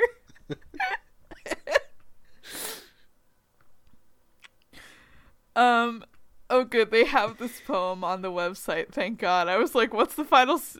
I was. I was like, "What's the final stanza that they added?" I would like to know. Marn, we can't record on Fridays anymore. I love our. weird. I love our extra Friday energy episodes. oh, okay. So they added a final stanza. Uh, that is. Or better I'll look and find you a way. Mistaken in jungle, my heart labor stayed. Long weeks though were hidden in Amazon's folds. The formula secrets love story now told. Um, and there were weirdly placed extra spaces inside the stanza. Okay. Um, and when you put together all of the letters appearing after each extra space, uh, it read the Castaway Theory Volman. Hmm. Uh, and they found a. So they they googled uh or they they took the clue in Amazon's folds and they went to Amazon.com. Uh, and they found a book called The Castaway Theory by Jonas Volman uh, published by Golden Wing Books. Uh, and Golden Wing is something that AR said way back when, so they were like, aha, a clue. Okay. Uh, and they found this book called The Castaway Theory uh, that had been released supposedly the same date as Halo 2. Hmm. Um, and one of the viewable or the the cover had the uh the equation that they had gotten out of the JPEG from server 3 Okay. uh and one of the preview pages had the iris glyph on it so they were like okay clearly we're in the right place Okay. Um, so yeah, it just appears to be kind of like a standardish kind of like science textbook. Um, but they find in the comments section on the Amazon page, uh, two posts by this uh this guy named Thomas. Uh, indicating that Jonas Volman has been missing for quite some time. hmm. Uh, and one of them says, It's been over a year and a half. Not much time in the cosmic scheme of things, I know, but it feels like forever. Joanne and I lit a candle for the for you the other night. It's become a tradition every time we make Sunday evening pasta. We miss having you over for dinner. There are too many leftovers now. LOL. I don't know what happened to all the other notes that used to be in this area. I guess when the book sold out, everyone's comments got deleted. Don't worry though, no one has forgotten about you. Stay strong, Jonas, wherever you are. Hmm. Um I this wiki has this wiki has a link to uh Uh, over the name Joanne and I was like, "Oh, maybe Joanne's important." And I clicked on it and it has two lines on her page which says, "Wife of Thomas regularly has Sunday evening pasta with Thomas, thinking of Jonas."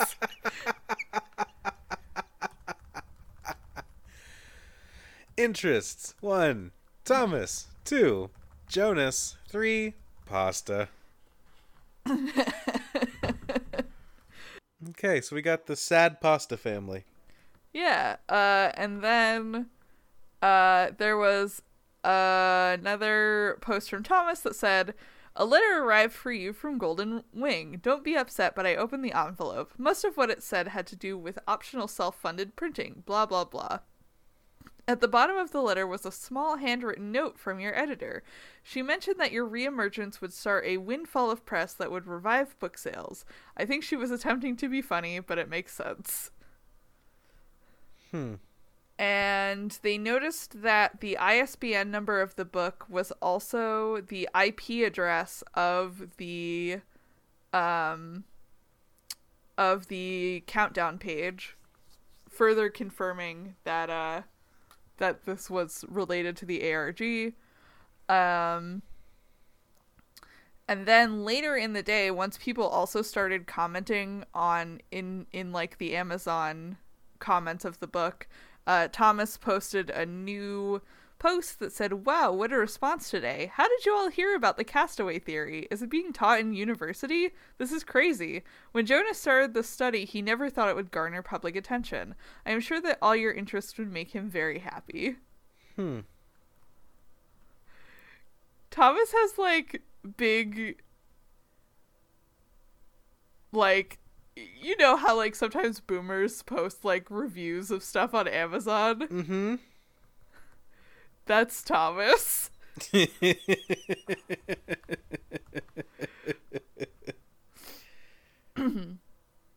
Uh, and then uh, and then uh, the players keep talking to him. Uh, on August seventh, uh, he posts some replies. He says, A puzzle in a game? What type of game? I'm quite the puzzle fanatic, you know. As to your second question, no, I am not a member of the Society of Ancients. I know about the group because Jonas was friends with one of the founders, David George. I believe they grew up together. Um, and he says that uh, Jonas has been missing since November 2005. Um, and people were asking him if like there was hidden stuff in the book. Uh, he said, I can't think of any reason Jonas would hide something in the book. If anything, Jonas strove to make things more obvious, not hide them. I will say, um, a deep eagerness to learn about puzzles, but a complete lack of understanding explains every time I've tried to explain my podcast to anyone over this uh, past holiday. Yeah, that should just be our tagline. Basically, Uh, and then on the on August eighth, uh, he posts a new topic that says, "I understand that everyone is on a search of some kind, but I don't think I can help you." Jonas was the one with theories and answers. The rest of us were just sounding boards for possible solutions. We were the ones who told him no every time he thought he found a yes. If he was around, I am sure he could tell you what you want to know. the process of my involvement was simple. Jonas would work nonstop for about a week before dropping by my office. If I had the time, he would sit with a cup of coffee and ask questions about the structure of social advancement or evolutionary desires or any number of things. The questions always changed due to the fact that he was forever updating his theories. During all our talks, Jonas and I drew, grew close. He didn't have any family in the area, so my wife and I started inviting him over for dinner on Sunday evenings. This continued for a few years, past the publishing of the Castaway Theory, until one night he just didn't show up. Two days later, after he has hmm. failed to appear for classes, I filed a police report. The investigators went through his house and found nothing out of place. His notes remained untouched, his clothes all seemed to be in his closet. There was even a sandwich sitting on the kitchen counter. It was just as if he opened the front door and walked away. That was 20 months ago. The last time I heard from Jonas was in a note he left on my desk the Friday before his disappearance. The note said, It's time to start asking questions again. Jay. hmm. Hmm, indeed. This is this is kind of neat. Where we're like, hey, subplot. Uh, there's a there's a missing person. Find them. Or like, figure out what they were working on before they vanished. That's very cool. I like that a lot. It is very cool. Uh and now we have another kind of like venue with the addition of this Amazon comments uh, where people are going for information. Mhm. Uh, and then on August 9th, uh, Thomas posts a new topic that says, He's back. Everything has changed. I am walking around in a stupor right now. Haha. It almost feels like the last two years have been a dream. He's back. Uh, that is, if he's not in my house, not directly in front of me, but I spoke with him this morning. I was going through my usual routine. I had my coffee and was beginning to check email when I received a random IM. I almost have it. It won't be too long before I can return. Uh, then it has an IM, uh, or a MSN Messenger uh, username. Uh, at first, I thought it was a horrible joke, possibly from one of you that have been so suddenly interested in his disappearance. Uh, you can't blame me for being skeptical. Your sudden interest has taken a bit of an emotional toll on me. It has forced me to relive the loss. So I asked him things that only Jonas would know. No one could have faked his answers. OMG, he's back. what kind of pasta do you like? uh, so people get uh, access to this MSN Messenger uh, account, uh, ProfVol49. Uh, Okay. They fairly quickly, I think, realize that it it just basically is an autoresponder and not uh somebody actually uh sitting there messaging them back because they all get the same replies. Mhm. Uh if you ask him uh, where he's been, he says doing research for my new book. Uh, if you ask him about the new book, he says that it's called The Places the Earth Stands Still, uh, and that it expands on the castaway theory. Uh, if you ask him where he is, he says the Midwest. If you say we're in the Midwest, he says a small town, it really doesn't matter. Uh, if you say, "Do you know Thomas?" he says, "He is a good friend of mine. Do you know him?" Um, and if you ask him, "Where does the Earth stand still?" he says, "Would you like to see one of these locations?" And if you say yes, he says, "This will help you get there," and he sends a link to the server for bounce path control page. Okay. uh, and a hundred people did it, and they put their keys in. Wow. Uh, 10:50 a.m. was when they found the MSN Messenger address. Soon after 11 a.m., all 100 keys were claimed. Wow. Yeah. I assumed they were going kind of quickly, but that's way quicker than I expected. Me too. That's wild.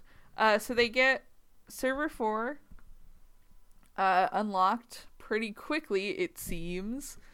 Um, and then they get more files. Uh, they get log four video, uh, but the text in this one is all in binary. Hmm. Um So there's there's well no there's regular text and then there's scrolling binary that scrolls across the screen, um, and the it says the scrolling binary is translated below, but is it?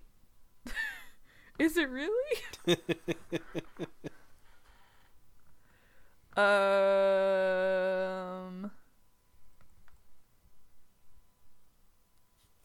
No, I cannot find a place where this binary is translated. Weird.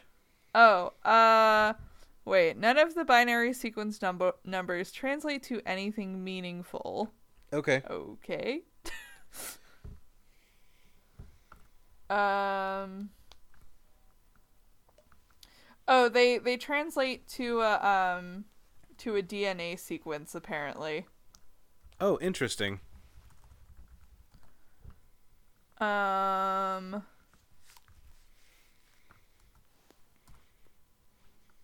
Oh no, they don't. This lied to me. I threw it into a. I threw it into a, a binary thing. Oh, okay. I found I found the page where it where it's translated. I it's just very confusing and it doesn't say that it's a transcription of the binary. Um, so the full the full text of the video, binary included, is the conservation measure is the only sweet note in this discordant symphony we've arranged. It's the only constructive activity in decades of destruction, researching the adversary as we protect the worthy. We know that the flood's biology is alien enough that it must be extragalactic in origin, but where did it come from, and why did it come here? Uh, and there is there is uh scrolling DNA sequences uh frame by frame in the video if you go through it frame by frame. Okay. Um they get another star image. Um they find that the stars uh, in this one spell out the artifact location quite clearly. Okay. Um, uh, and they get a picture called unknown.jpg, which is a photograph of the Boomerang Nebula, Hmm. which is also known as the Bowtie Nebula. Okay. That I've heard of that one. It looks like a bow tie. I'd never heard of a boomerang Yeah. negu- nebula before. That makes more sense. Apparently, that's his that's his proper name. Huh. Wait, whose proper name? Um, the Boomerang Nebula. What? That's his real Christian name. Boomerang Nebula? Yeah. The Bowtie Nebula is just a nickname. His real Christian name is Boomerang Nebula. I need to go sit down. Marn, why didn't you tell me that the Halo 3 ARG was going to be my favorite piece of media this year? I know. I honestly didn't know how into this I was going to be until I started reading all the weird poetry. Okay. I Uh, I counter misunderstood you. I thought you were saying that Oh, this was from a person named Boomerang Nebula. Oh no, if only. I thought you were telling me that there was a person named Boomerang Nebula that was talking all this about the flood, and I was like immediately gonna raise this to the highest accolade. Like, this is better than Roger Murder. This is better than Roger Meat. This is better than anything. This is better than um. What was his name? Slim Pickens. Thin Kinkle. Thin Kinkle. Yeah, like this is better than all of those. There's a guy named Boomerang Nebula. Well, what we have to do is we have to name a character in our upcoming ARG, Boomerang Nebula. Boomerang Nebula is going to be the name of whatever. The next time I play like a mech based tabletop game, Boomerang Nebula is going to be the name of my mech. So, in addition to the Mystery Nebula picture, they also get a text file called the Sample 1101. Uh, and 1101 is binary for the letter E. Okay. Uh, and the the contents of the file uh, were a, DO, a DNA sequence uh, and a bunch of other stuff that they thought was supposed to be related to the genetic makeup of the flood. Um, part of the DNA sequence was uh, related to the genetic make- makeup of the Chinese alligator. okay. Uh, but there were also classifications used by NASA uh, and some other like weird stuff in there Okay. that apparently was just like mostly gibberish. uh, but uh, one of the nucleobases uh, is is like a signature of DNA replication, uh, and uh, and it was not in there, and they were like, oh, maybe this is saying that like the flood is like parasiting on DNA replication. I don't know. I don't know anything about science. Ser- clearly, someone clearly clearly someone who actually knows stuff about like DNA and RNA looked at this and like unpacked it. I I don't know what any of this stuff is. I like almost failed chemistry in high school.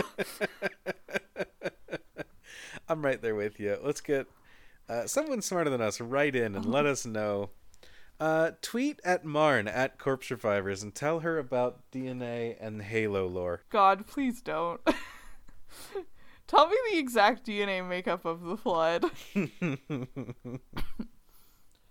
G A T T A C. C A T A C. Um.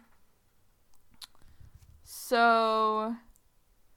Oh, so so uh, the next day they realize that they have this phrase, the artifact location, and they were like, "Well, what do we do with it?" Um, and they type in the artifactlocation.com. Um, and they get a new website. I love And one of my favorite solves in ARGs is when you go, I don't know, what do we do with this new thing that we found? I don't know, type it in dot com. You just- yeah. Found butts Or when you, like, JPEG. just Where do we add it- go? I don't know, butts.jpeg.com? Oh shit. Like Or even when you just like add it as an extension to a website. Yeah, and You're like, oh. Um. So yeah, so they find the artifactlocation.com, uh, and the site was just a GIF of a disappearing star field, uh, with a password entry box in the center. Um. And if you type in boomerang as the password from the Boomerang Nebula, uh, the page updates and you see a list of three cities uh, which are New York, Seattle, and Los Angeles. The three cities. You know, the three Yeah, cities the- that there yeah, are. the three of them. That's all. the three cities that are relevant to ARGs. um, Chicago if you're feisty. and then a couple days later, uh, the date uh, 08 1607, uh, si- August 16th, uh, appears next to the city names. Okay. Um, and three days later, on August 16th, um, the status of server 5 was updated to pending, uh, and times appeared after the dates, uh, along with GPS coordinates for buildings in those cities. okay. Um, and an hour later, the Los Angeles coordinates were quote unquote corrected. uh, so this was just after 12 a.m. These GPS coordinates went up. Okay. At 1 11 a.m., Fuck. uh, a ARG player went out into the world in Seattle and discovered a projector playing a video on the wall at the Seattle location of the GPS coordinates. That's cool. Isn't that cool? That's super dope. Like they just had it ready to go at one o'clock in the morning. Mhm. And this guy went out and found it. You know that someone was Um, like, "Ooh, this coordinate's live. I'm gonna set my alarm at 6 a.m. I'm gonna get up and I'm gonna go, and I'll be the first one to discover this." And then there was one insomniac that was just like, "Nope, I'm doing it." Honestly, I mean, I stay up that late. I'm staying up that late, like right now. Pretty much, I would have done it. yeah, yeah. I'm really casting Um, stones without pulling the needle out of my own eye. That's not how any of that sentence works, but you know what I mean. And so uh, the video had a IP address uh, for the server 5 uh, bounce path control. Okay. And they went to the server 5 page. Uh, well, it was it was it was reported on IRC and all 100 keys were claimed within minutes. Dang. By 1:23 a.m., hundred Wow. keys had been claimed. Wow. That's wild. That's dedication. Ye- Yeah. Dang. So, yeah, so they got a log 5 video, uh they got a transcript. Um the transcript is uh with binary included. The anomalous world is in a perilous location beyond the line. The secrets it holds must be preserved. Plans within plans within plans. The inhabitants, these unique denizens, must be researched. They may hold answers to our own mysteries. What irony that we discovered this treasure only at the end of things, but what fortune that we still had time to save them. The thing we built on that world will vouchsafe their lives, but perhaps one day it will be used for its intended purpose. If the plan succeeds and they are saved, it will be a good world, and if the plan fails and the adversary succeeds, it will remain an enigma forever, with no one left to reclaim it. Uh, and they also get um a JPEG called Cycle Response, uh, which has a weird picture of Earth uh, with Pangea, the supercontinent, on it, Hmm. as you do. As you do. Uh, they get a JPEG, or no, they get uh a text file with the same uh file name as AR's uh, avatar on Bungie.net. Um, and the text file says, You asked me once what happened to those who vanished. You asked me why did we survive where our fathers fell. You wish to know how we ever let it happen, a scourge that consumed the galaxy, and the cure that was worse than the cancer. You asked me once about my intent, and the spot that would not wash out. I promise you the answers lie in the Ark. Find me there in the dark, for that is where I abide. The Ark. Is Yeah. isn't the Ark a level in Halo? Three? I think so. Sounds familiar, at least. Okay. I vaguely remember Um, playing that or talking about it with my buddy Ryan back in high school. Snickerdoodle on Xbox Live. and they get also a image called terminal.jpg, uh, which is just a nice picture of the glyph with like a cool background that you can use as a desktop background Hell yeah. if you would like. Hell yeah. when desktop backgrounds were a big thing? Yeah. Um, and so everybody was like, well, where do we go from here? uh, and then on August 20th, a leaked article was posted to the Unforums uh, from Microsoft's internal news site, uh, seeming to indicate that the Iris campaign for Halo 3 had ended. Okay.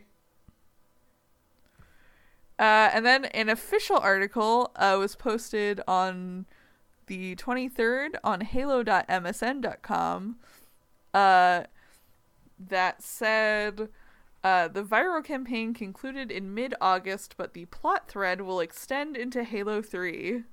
Oh, interesting. So like, But all was not. But all was not as it seemed, Andrew. oh? I was about to say how much I hate it Um, when games don't seem to actually end. So I just got double duped. You did. Um, on September 13th, AR reappeared on Bungie.net in the Halo 3 forums. Oh shit. Uh, with a thread called The Empty Casket. Okay. Um, apparently there is no log of this thread on this wiki website. Uh, cool. Um, after five pages of replies, the thread was locked. Um, another thread was made by member the underscore noob slayer at the same forum. god.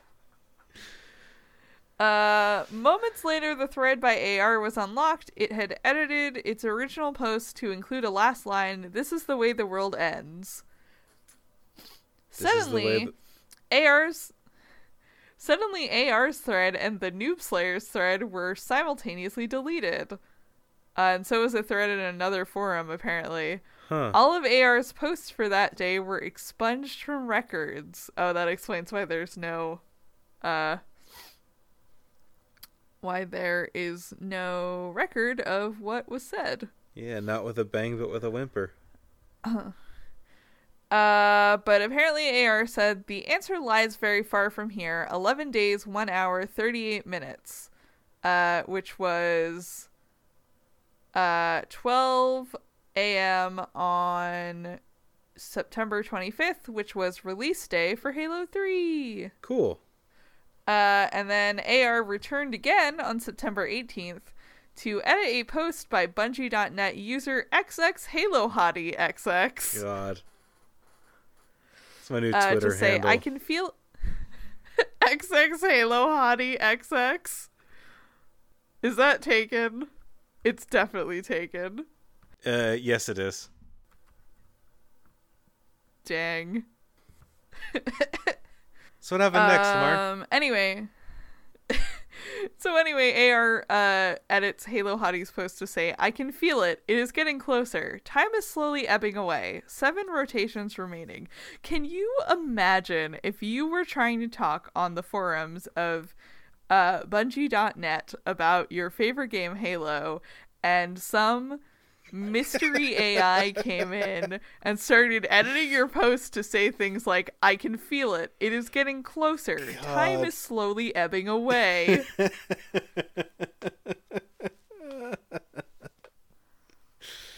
that is. Yeah, we're just chatting away in the Discord one of these days, and then Biley pops in to say like, "Come to my hell server."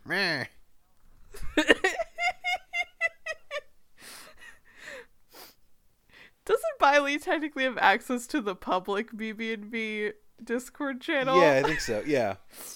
But like, imagine if you were in a Discord for an ARG and someone started editing your post. Yeah, exactly. That'd be so cool.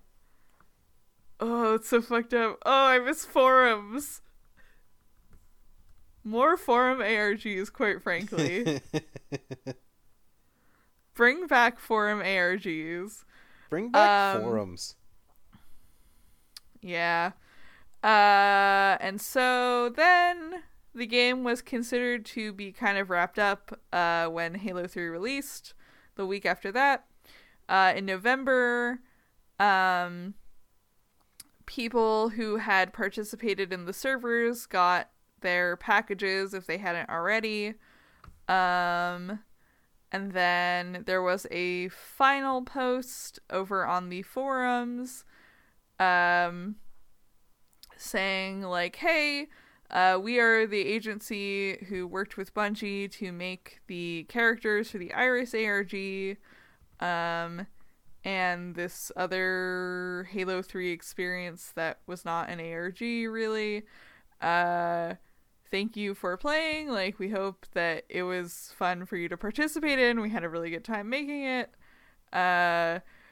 It you guys were actually too good at participating like there were moments where you were like solving the episodes just as fast as we were making them uh and we liked your and we liked your speculation so much that like we included some of your ideas um and yeah it was just basically like a nice page to be like hey thank you guys for playing our game That's so cool.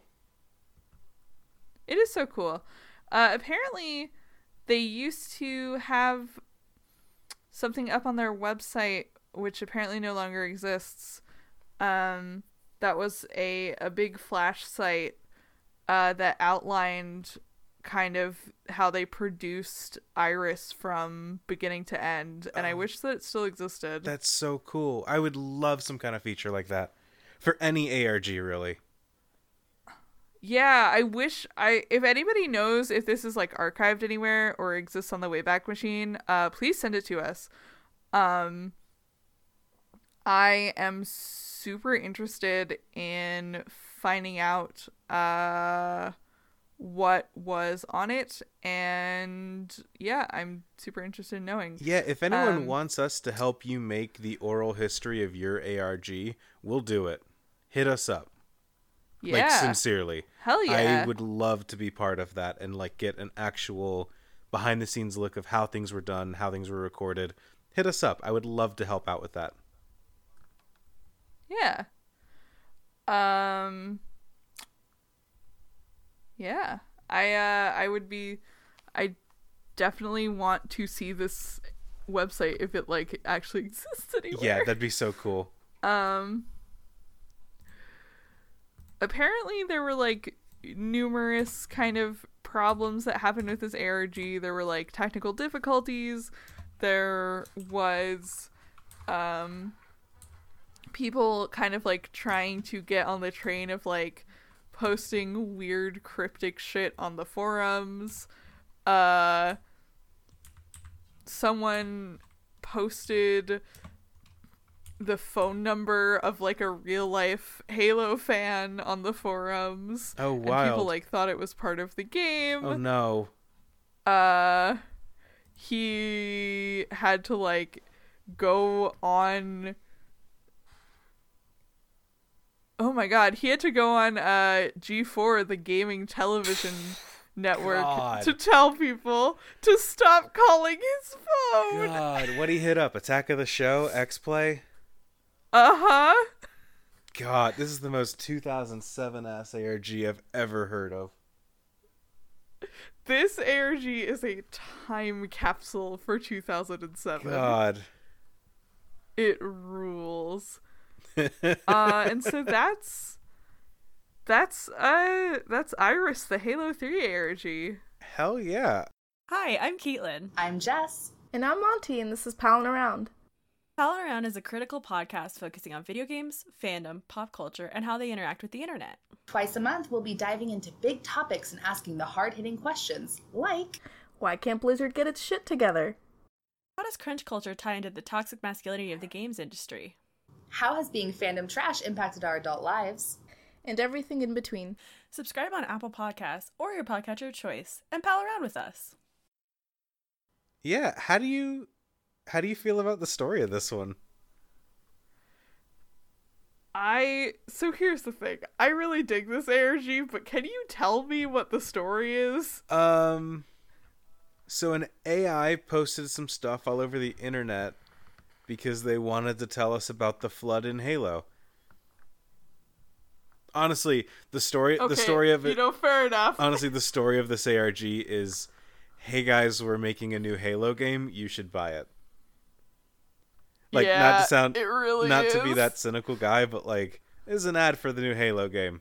Mm-hmm. Sometimes that's all it needs to be, but just like we're gonna give you some puzzles that are vaguely Halo themed. Using the resources at our disposal, which is the 2007 internet. Yeah, I mean, I love. I personally love the writing of this ARG. Mhm. Everything here is a delight. Oh, you know what? I actually do like the plot because there was that guy that went missing and it was not I explained. I like that part of the ARG. I think that was really cool, but it was entirely too short and like there are a lot of little ideas in this game that are very cool and I wish it had been bigger and longer as a whole and more cohesive. I definitely get where people are saying that this game lacks focus. Um, I would love it if they were able to drill down a little bit deeper into any of these little bits and pieces because I love all of these bits and pieces. I think this is very cool.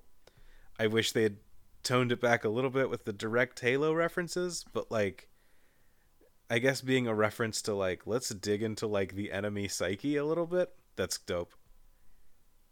yeah, I like.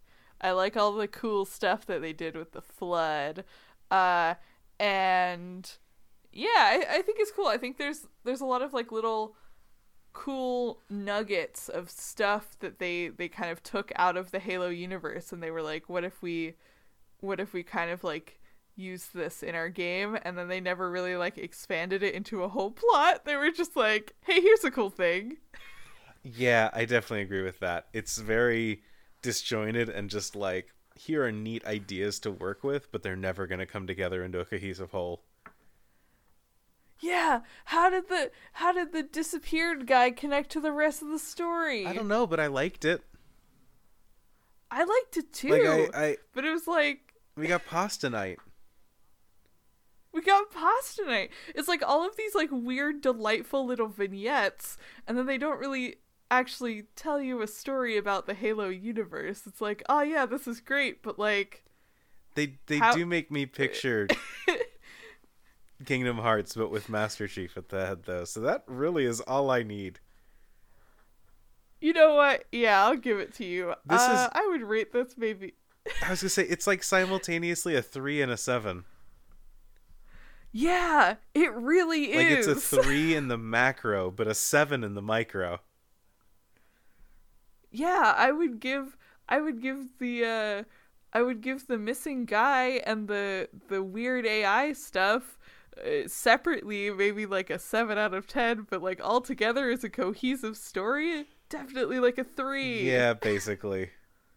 This is like simultaneously my favorite Uh-huh. ARG we've covered and the most frustrating. apparently there was stuff in um in the actual Halo 3 game that tells you more about the uh the other AI that like hijacked AR like you can find logs in that game that talk about See the that other AI that's cool. I'm glad that's in the game. I wish it was in the ARG. me too man Huh. Huh. Yeah, simultaneous. Apparently that Go ahead. So apparently the higher ranking entity's name is Mendicant Bias. Ooh. Yeah, that's fun. Mendicant Bias, pilot of the Boomerang Nebula. What do you think of the uh, the puzzles in this one, Marn?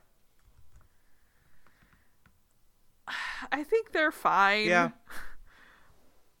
I don't necessarily think they're anything to write home about, but I think that they're fine and uh more or less interesting. I really like the puzzle that required people to um, use their microphone to play back the sound from like an MP3 file that they'd heard into the website to unlock something.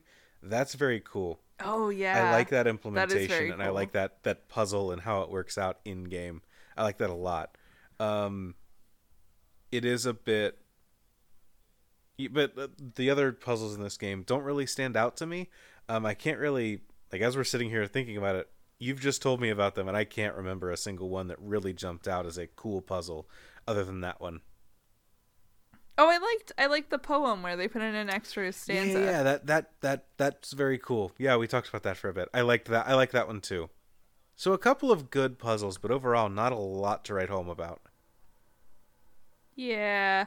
I like the concept of communicating with people in the comments of an Amazon listing, but not really a puzzle. Mhm. Yeah, I like. Yeah, it's kind of like I like some of the stuff around the puzzles, but I don't like the puzzles themselves.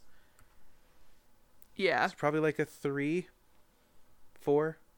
Yeah, Yeah. definitely like a three. Yeah, some cool ideas, not necessarily the best execution. Replayability question mark? Is it? Like I didn't have a place that I could go in this week.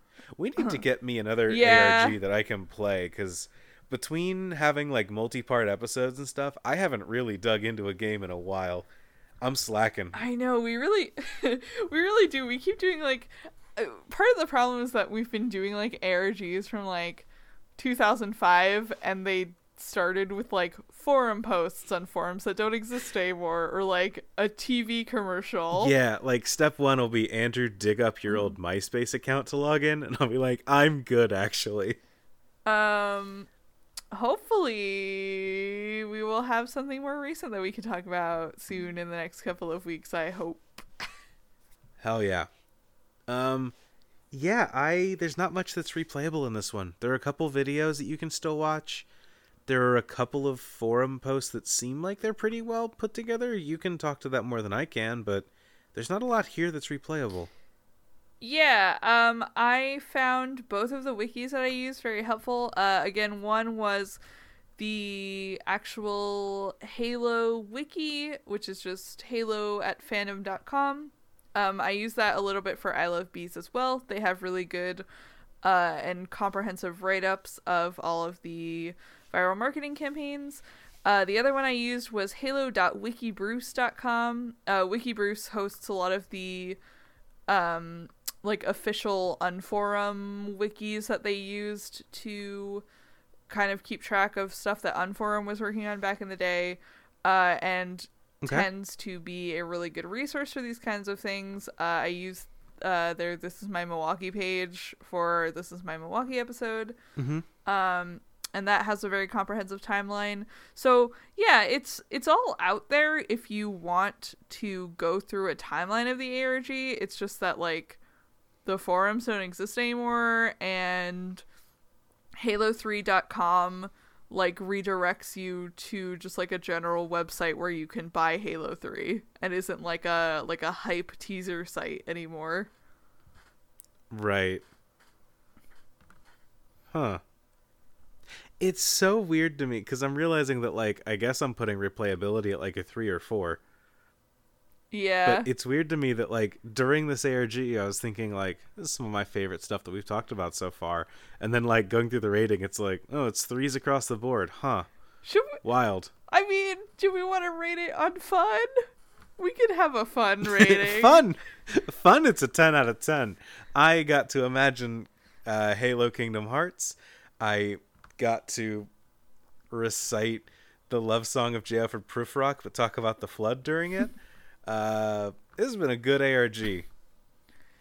Should we 10 out of 10. should we start reading ARGs on how fun they are?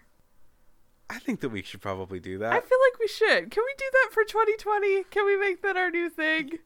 Going into Hell the new yeah, decade. 2020 we're going to rate for fun. Hell yeah. We'll uh we'll have a next time we do like a mailbag episode, one of the questions that we'll give ourselves is like go back and rate the other games based on fun. Oh, I like that. We should do a mailbag episode soon.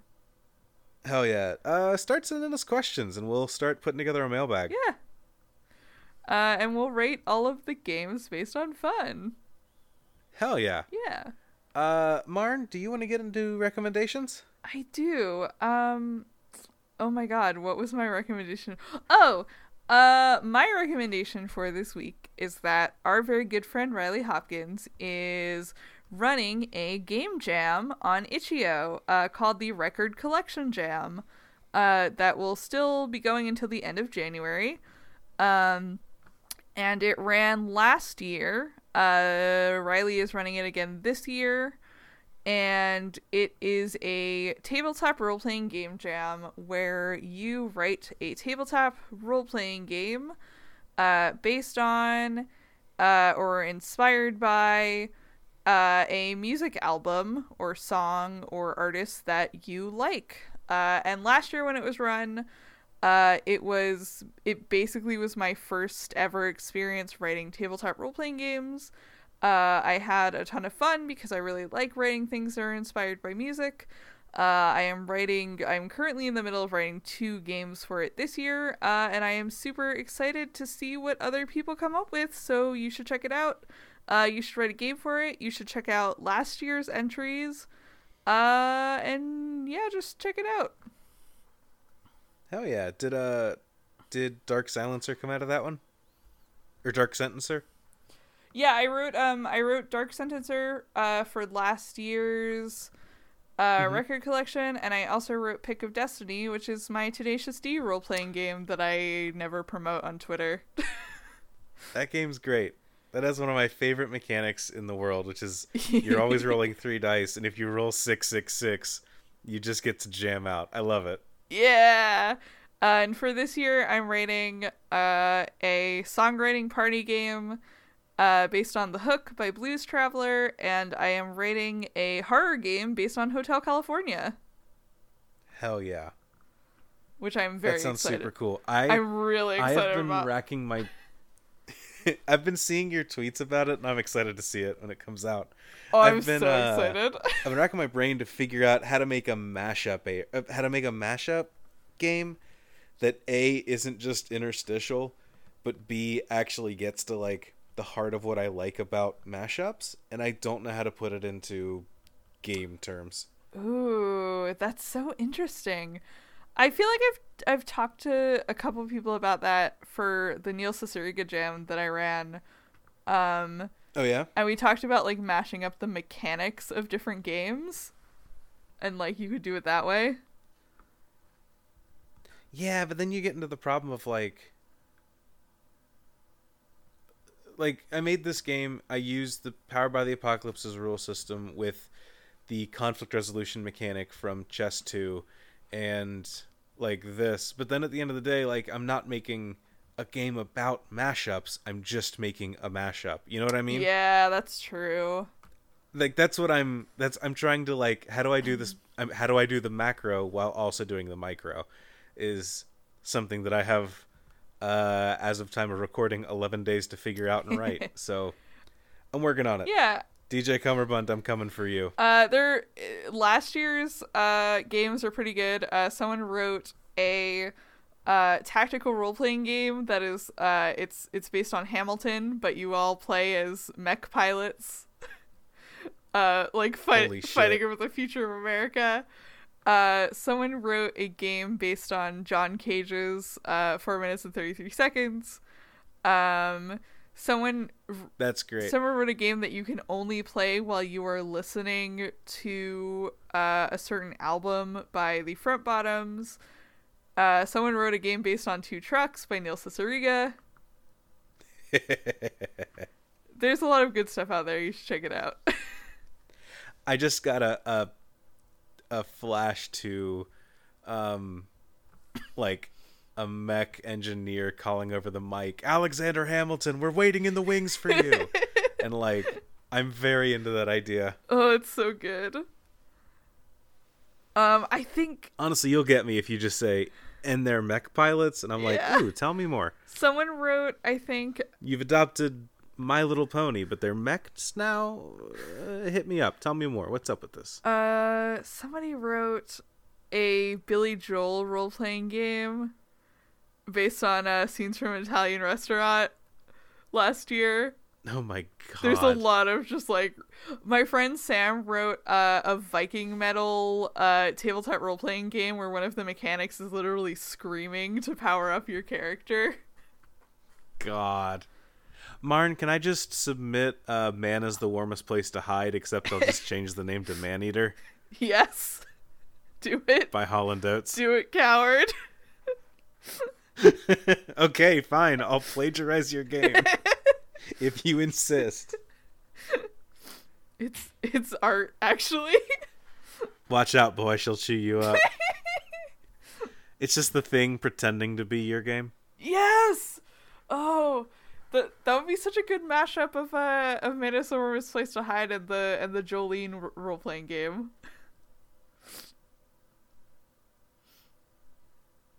Is Jolene just trying to prevent Jolene from taking your man? Yeah, there's there's a Jolene role playing game that I don't think was written for record collection.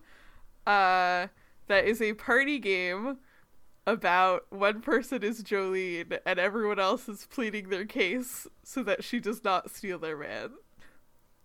That's incredible.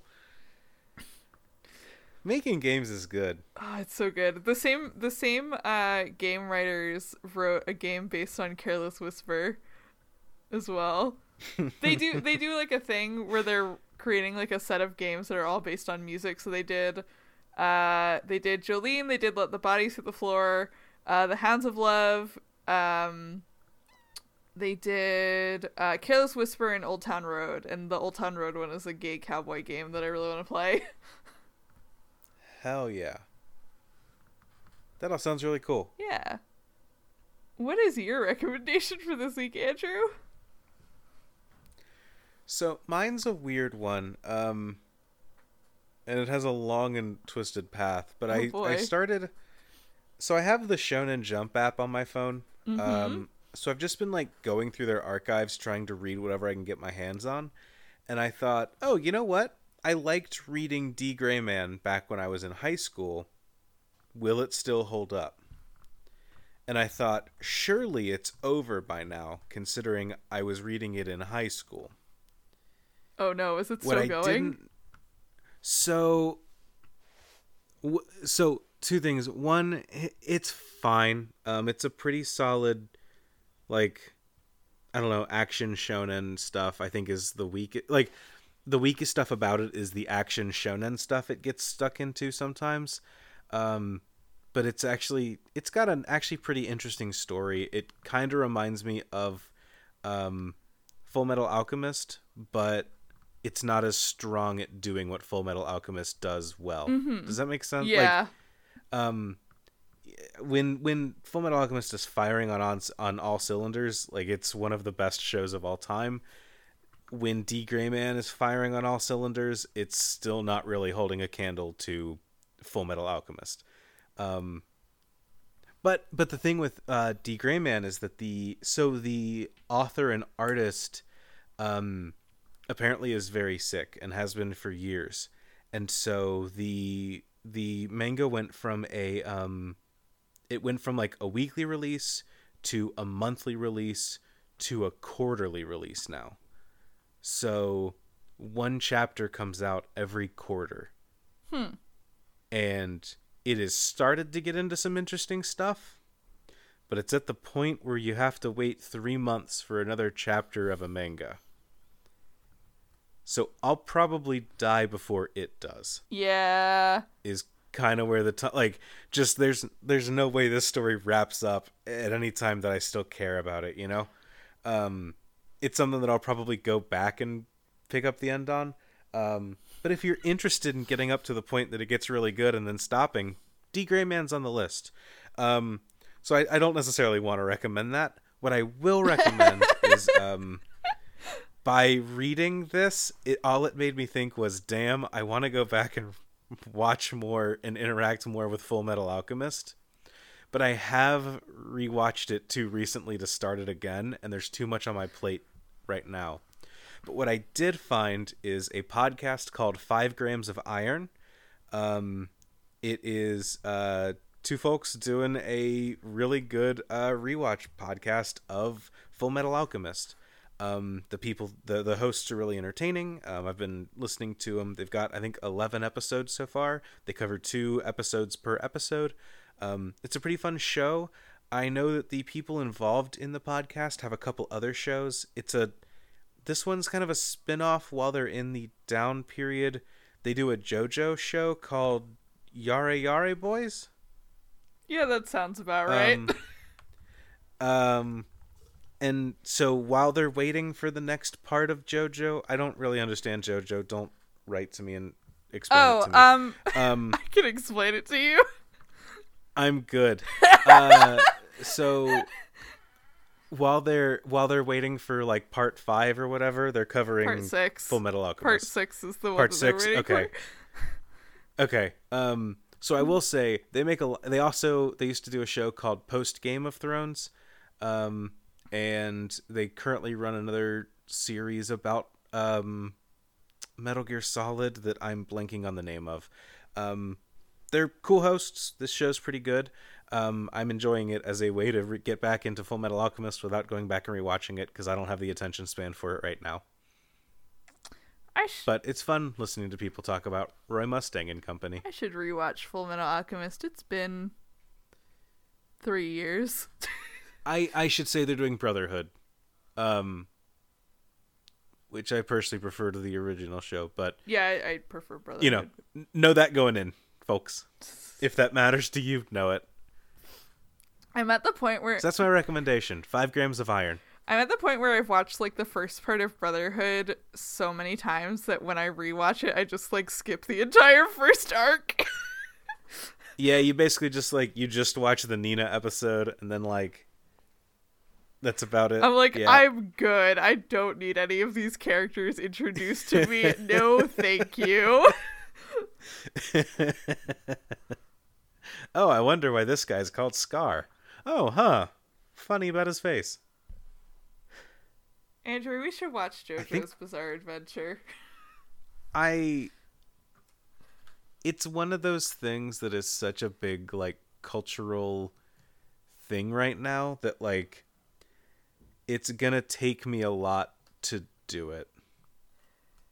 D- does that make sense? Like No, no, no. I, I get of it. how I much get it it. t- like I I don't know, and it doesn't seem like something I'd be super interested in, so I don't really want to like check. it it's kind of like so it's kind of like Undertale to me in that it would take something pretty big to make me play it. Oh, yeah, I, I totally get that. I feel the same way about Undertale. Um I personally like JoJo because every part is kind of a different genre and I feel that it's very like there's something for everyone in there. Um so like part 1 is literally just like a Victorian like inheritance drama with vampires. And then like part two is like a World War II story, also with vampires. And part three gets into like the weird kind of like shonen bullshit. And then part four is just like slice of life drama with also they all have superpowers.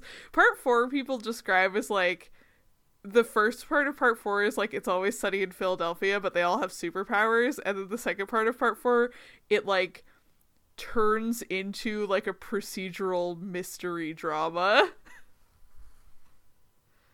Huh. which is like bonkers. And then part five is like almost completely standalone, and it's like a mob drama story set in Italy, uh, in like the early two thousands. okay. It kind of rules. that's the that's the takeaway that I hear a lot about JoJo is that it kind of rules, and that I don't know. Um, I'll I might give it the time one of these days, but probably not. at some at some point, I have to like make choices of like what am I cool going to the grave without having seen. I think JoJo's on that list. That's valid. I I keep telling people my friend who is really into JoJo gets really mad at me for saying it, but I keep telling people to just like watch part 5 on its own because it has almost no connection to like the rest of the parts and it's so good just as like a standalone mob story that I feel like it's worth it. if I do get into it, I'll do it that way. Yeah. It's it's so good. It's really good. It's it's like and I know that I like it because it's like exactly my bullshit. It's like, "Oh, this like faction of the mob is trying to kill the boss." because they think that they can run the mob better and also they all have like wacky superpowers and they're fighting another faction of the mob that also wants to kill the boss. That's very Marn. Yeah. It is. There's like there one of my like fondest most recent memories of watching an anime is like one of the episodes of part five with like the best fight scene in it came out while I was like at a con with people and we all got together in a room and watched it. And like there were people there who like had never seen an episode of JoJo before in their lives. And we were just like don't worry about it. It's like the Godfather but they all have superpowers. And we all like watched it and we're like screaming during this episode because because even if you don't watch it it's just like this incredibly like hype fight scene. Oh, it's so That's good. really cool. One of the Cool. main characters is a is a gangster whose power is that he has little men that live in his gun and they kick the bullets where he wants the bullets to go. He's got I'm not gonna lie. That's actually that's a One Piece character.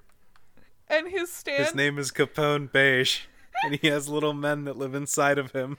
And his stand is called Sex Pistols.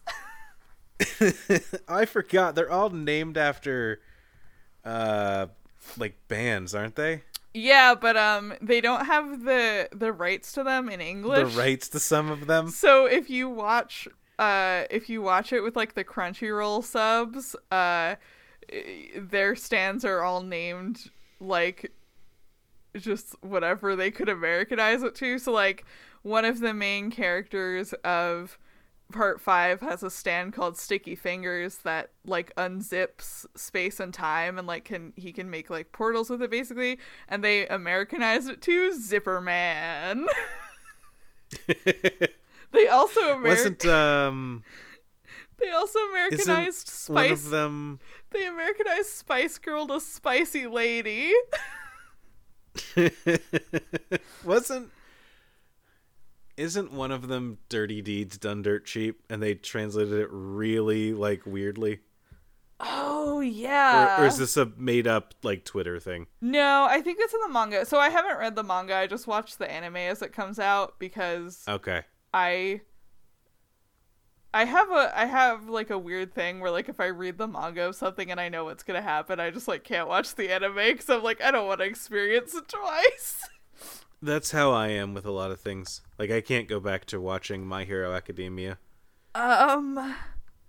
Yes, it is localized as filthy acts at a reasonable price.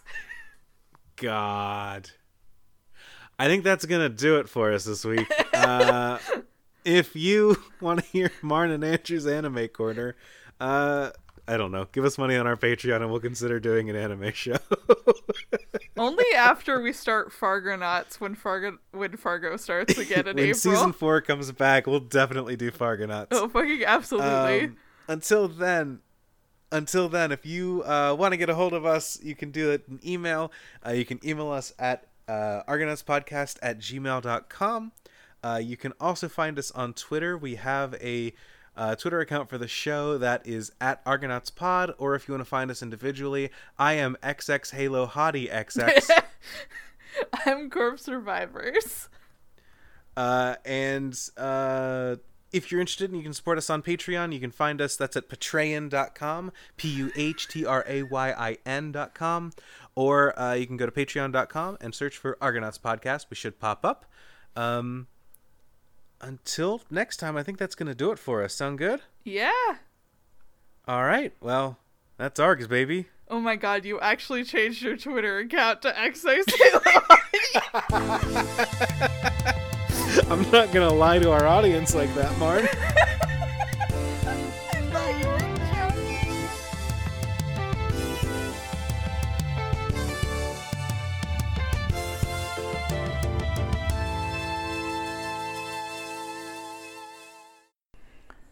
This is Steve Downes, the voice of Master Chief, Sierra 117. You know, I've been having these weird thoughts lately. Like, is any of this real or not? That's ARGS, baby. Chief out.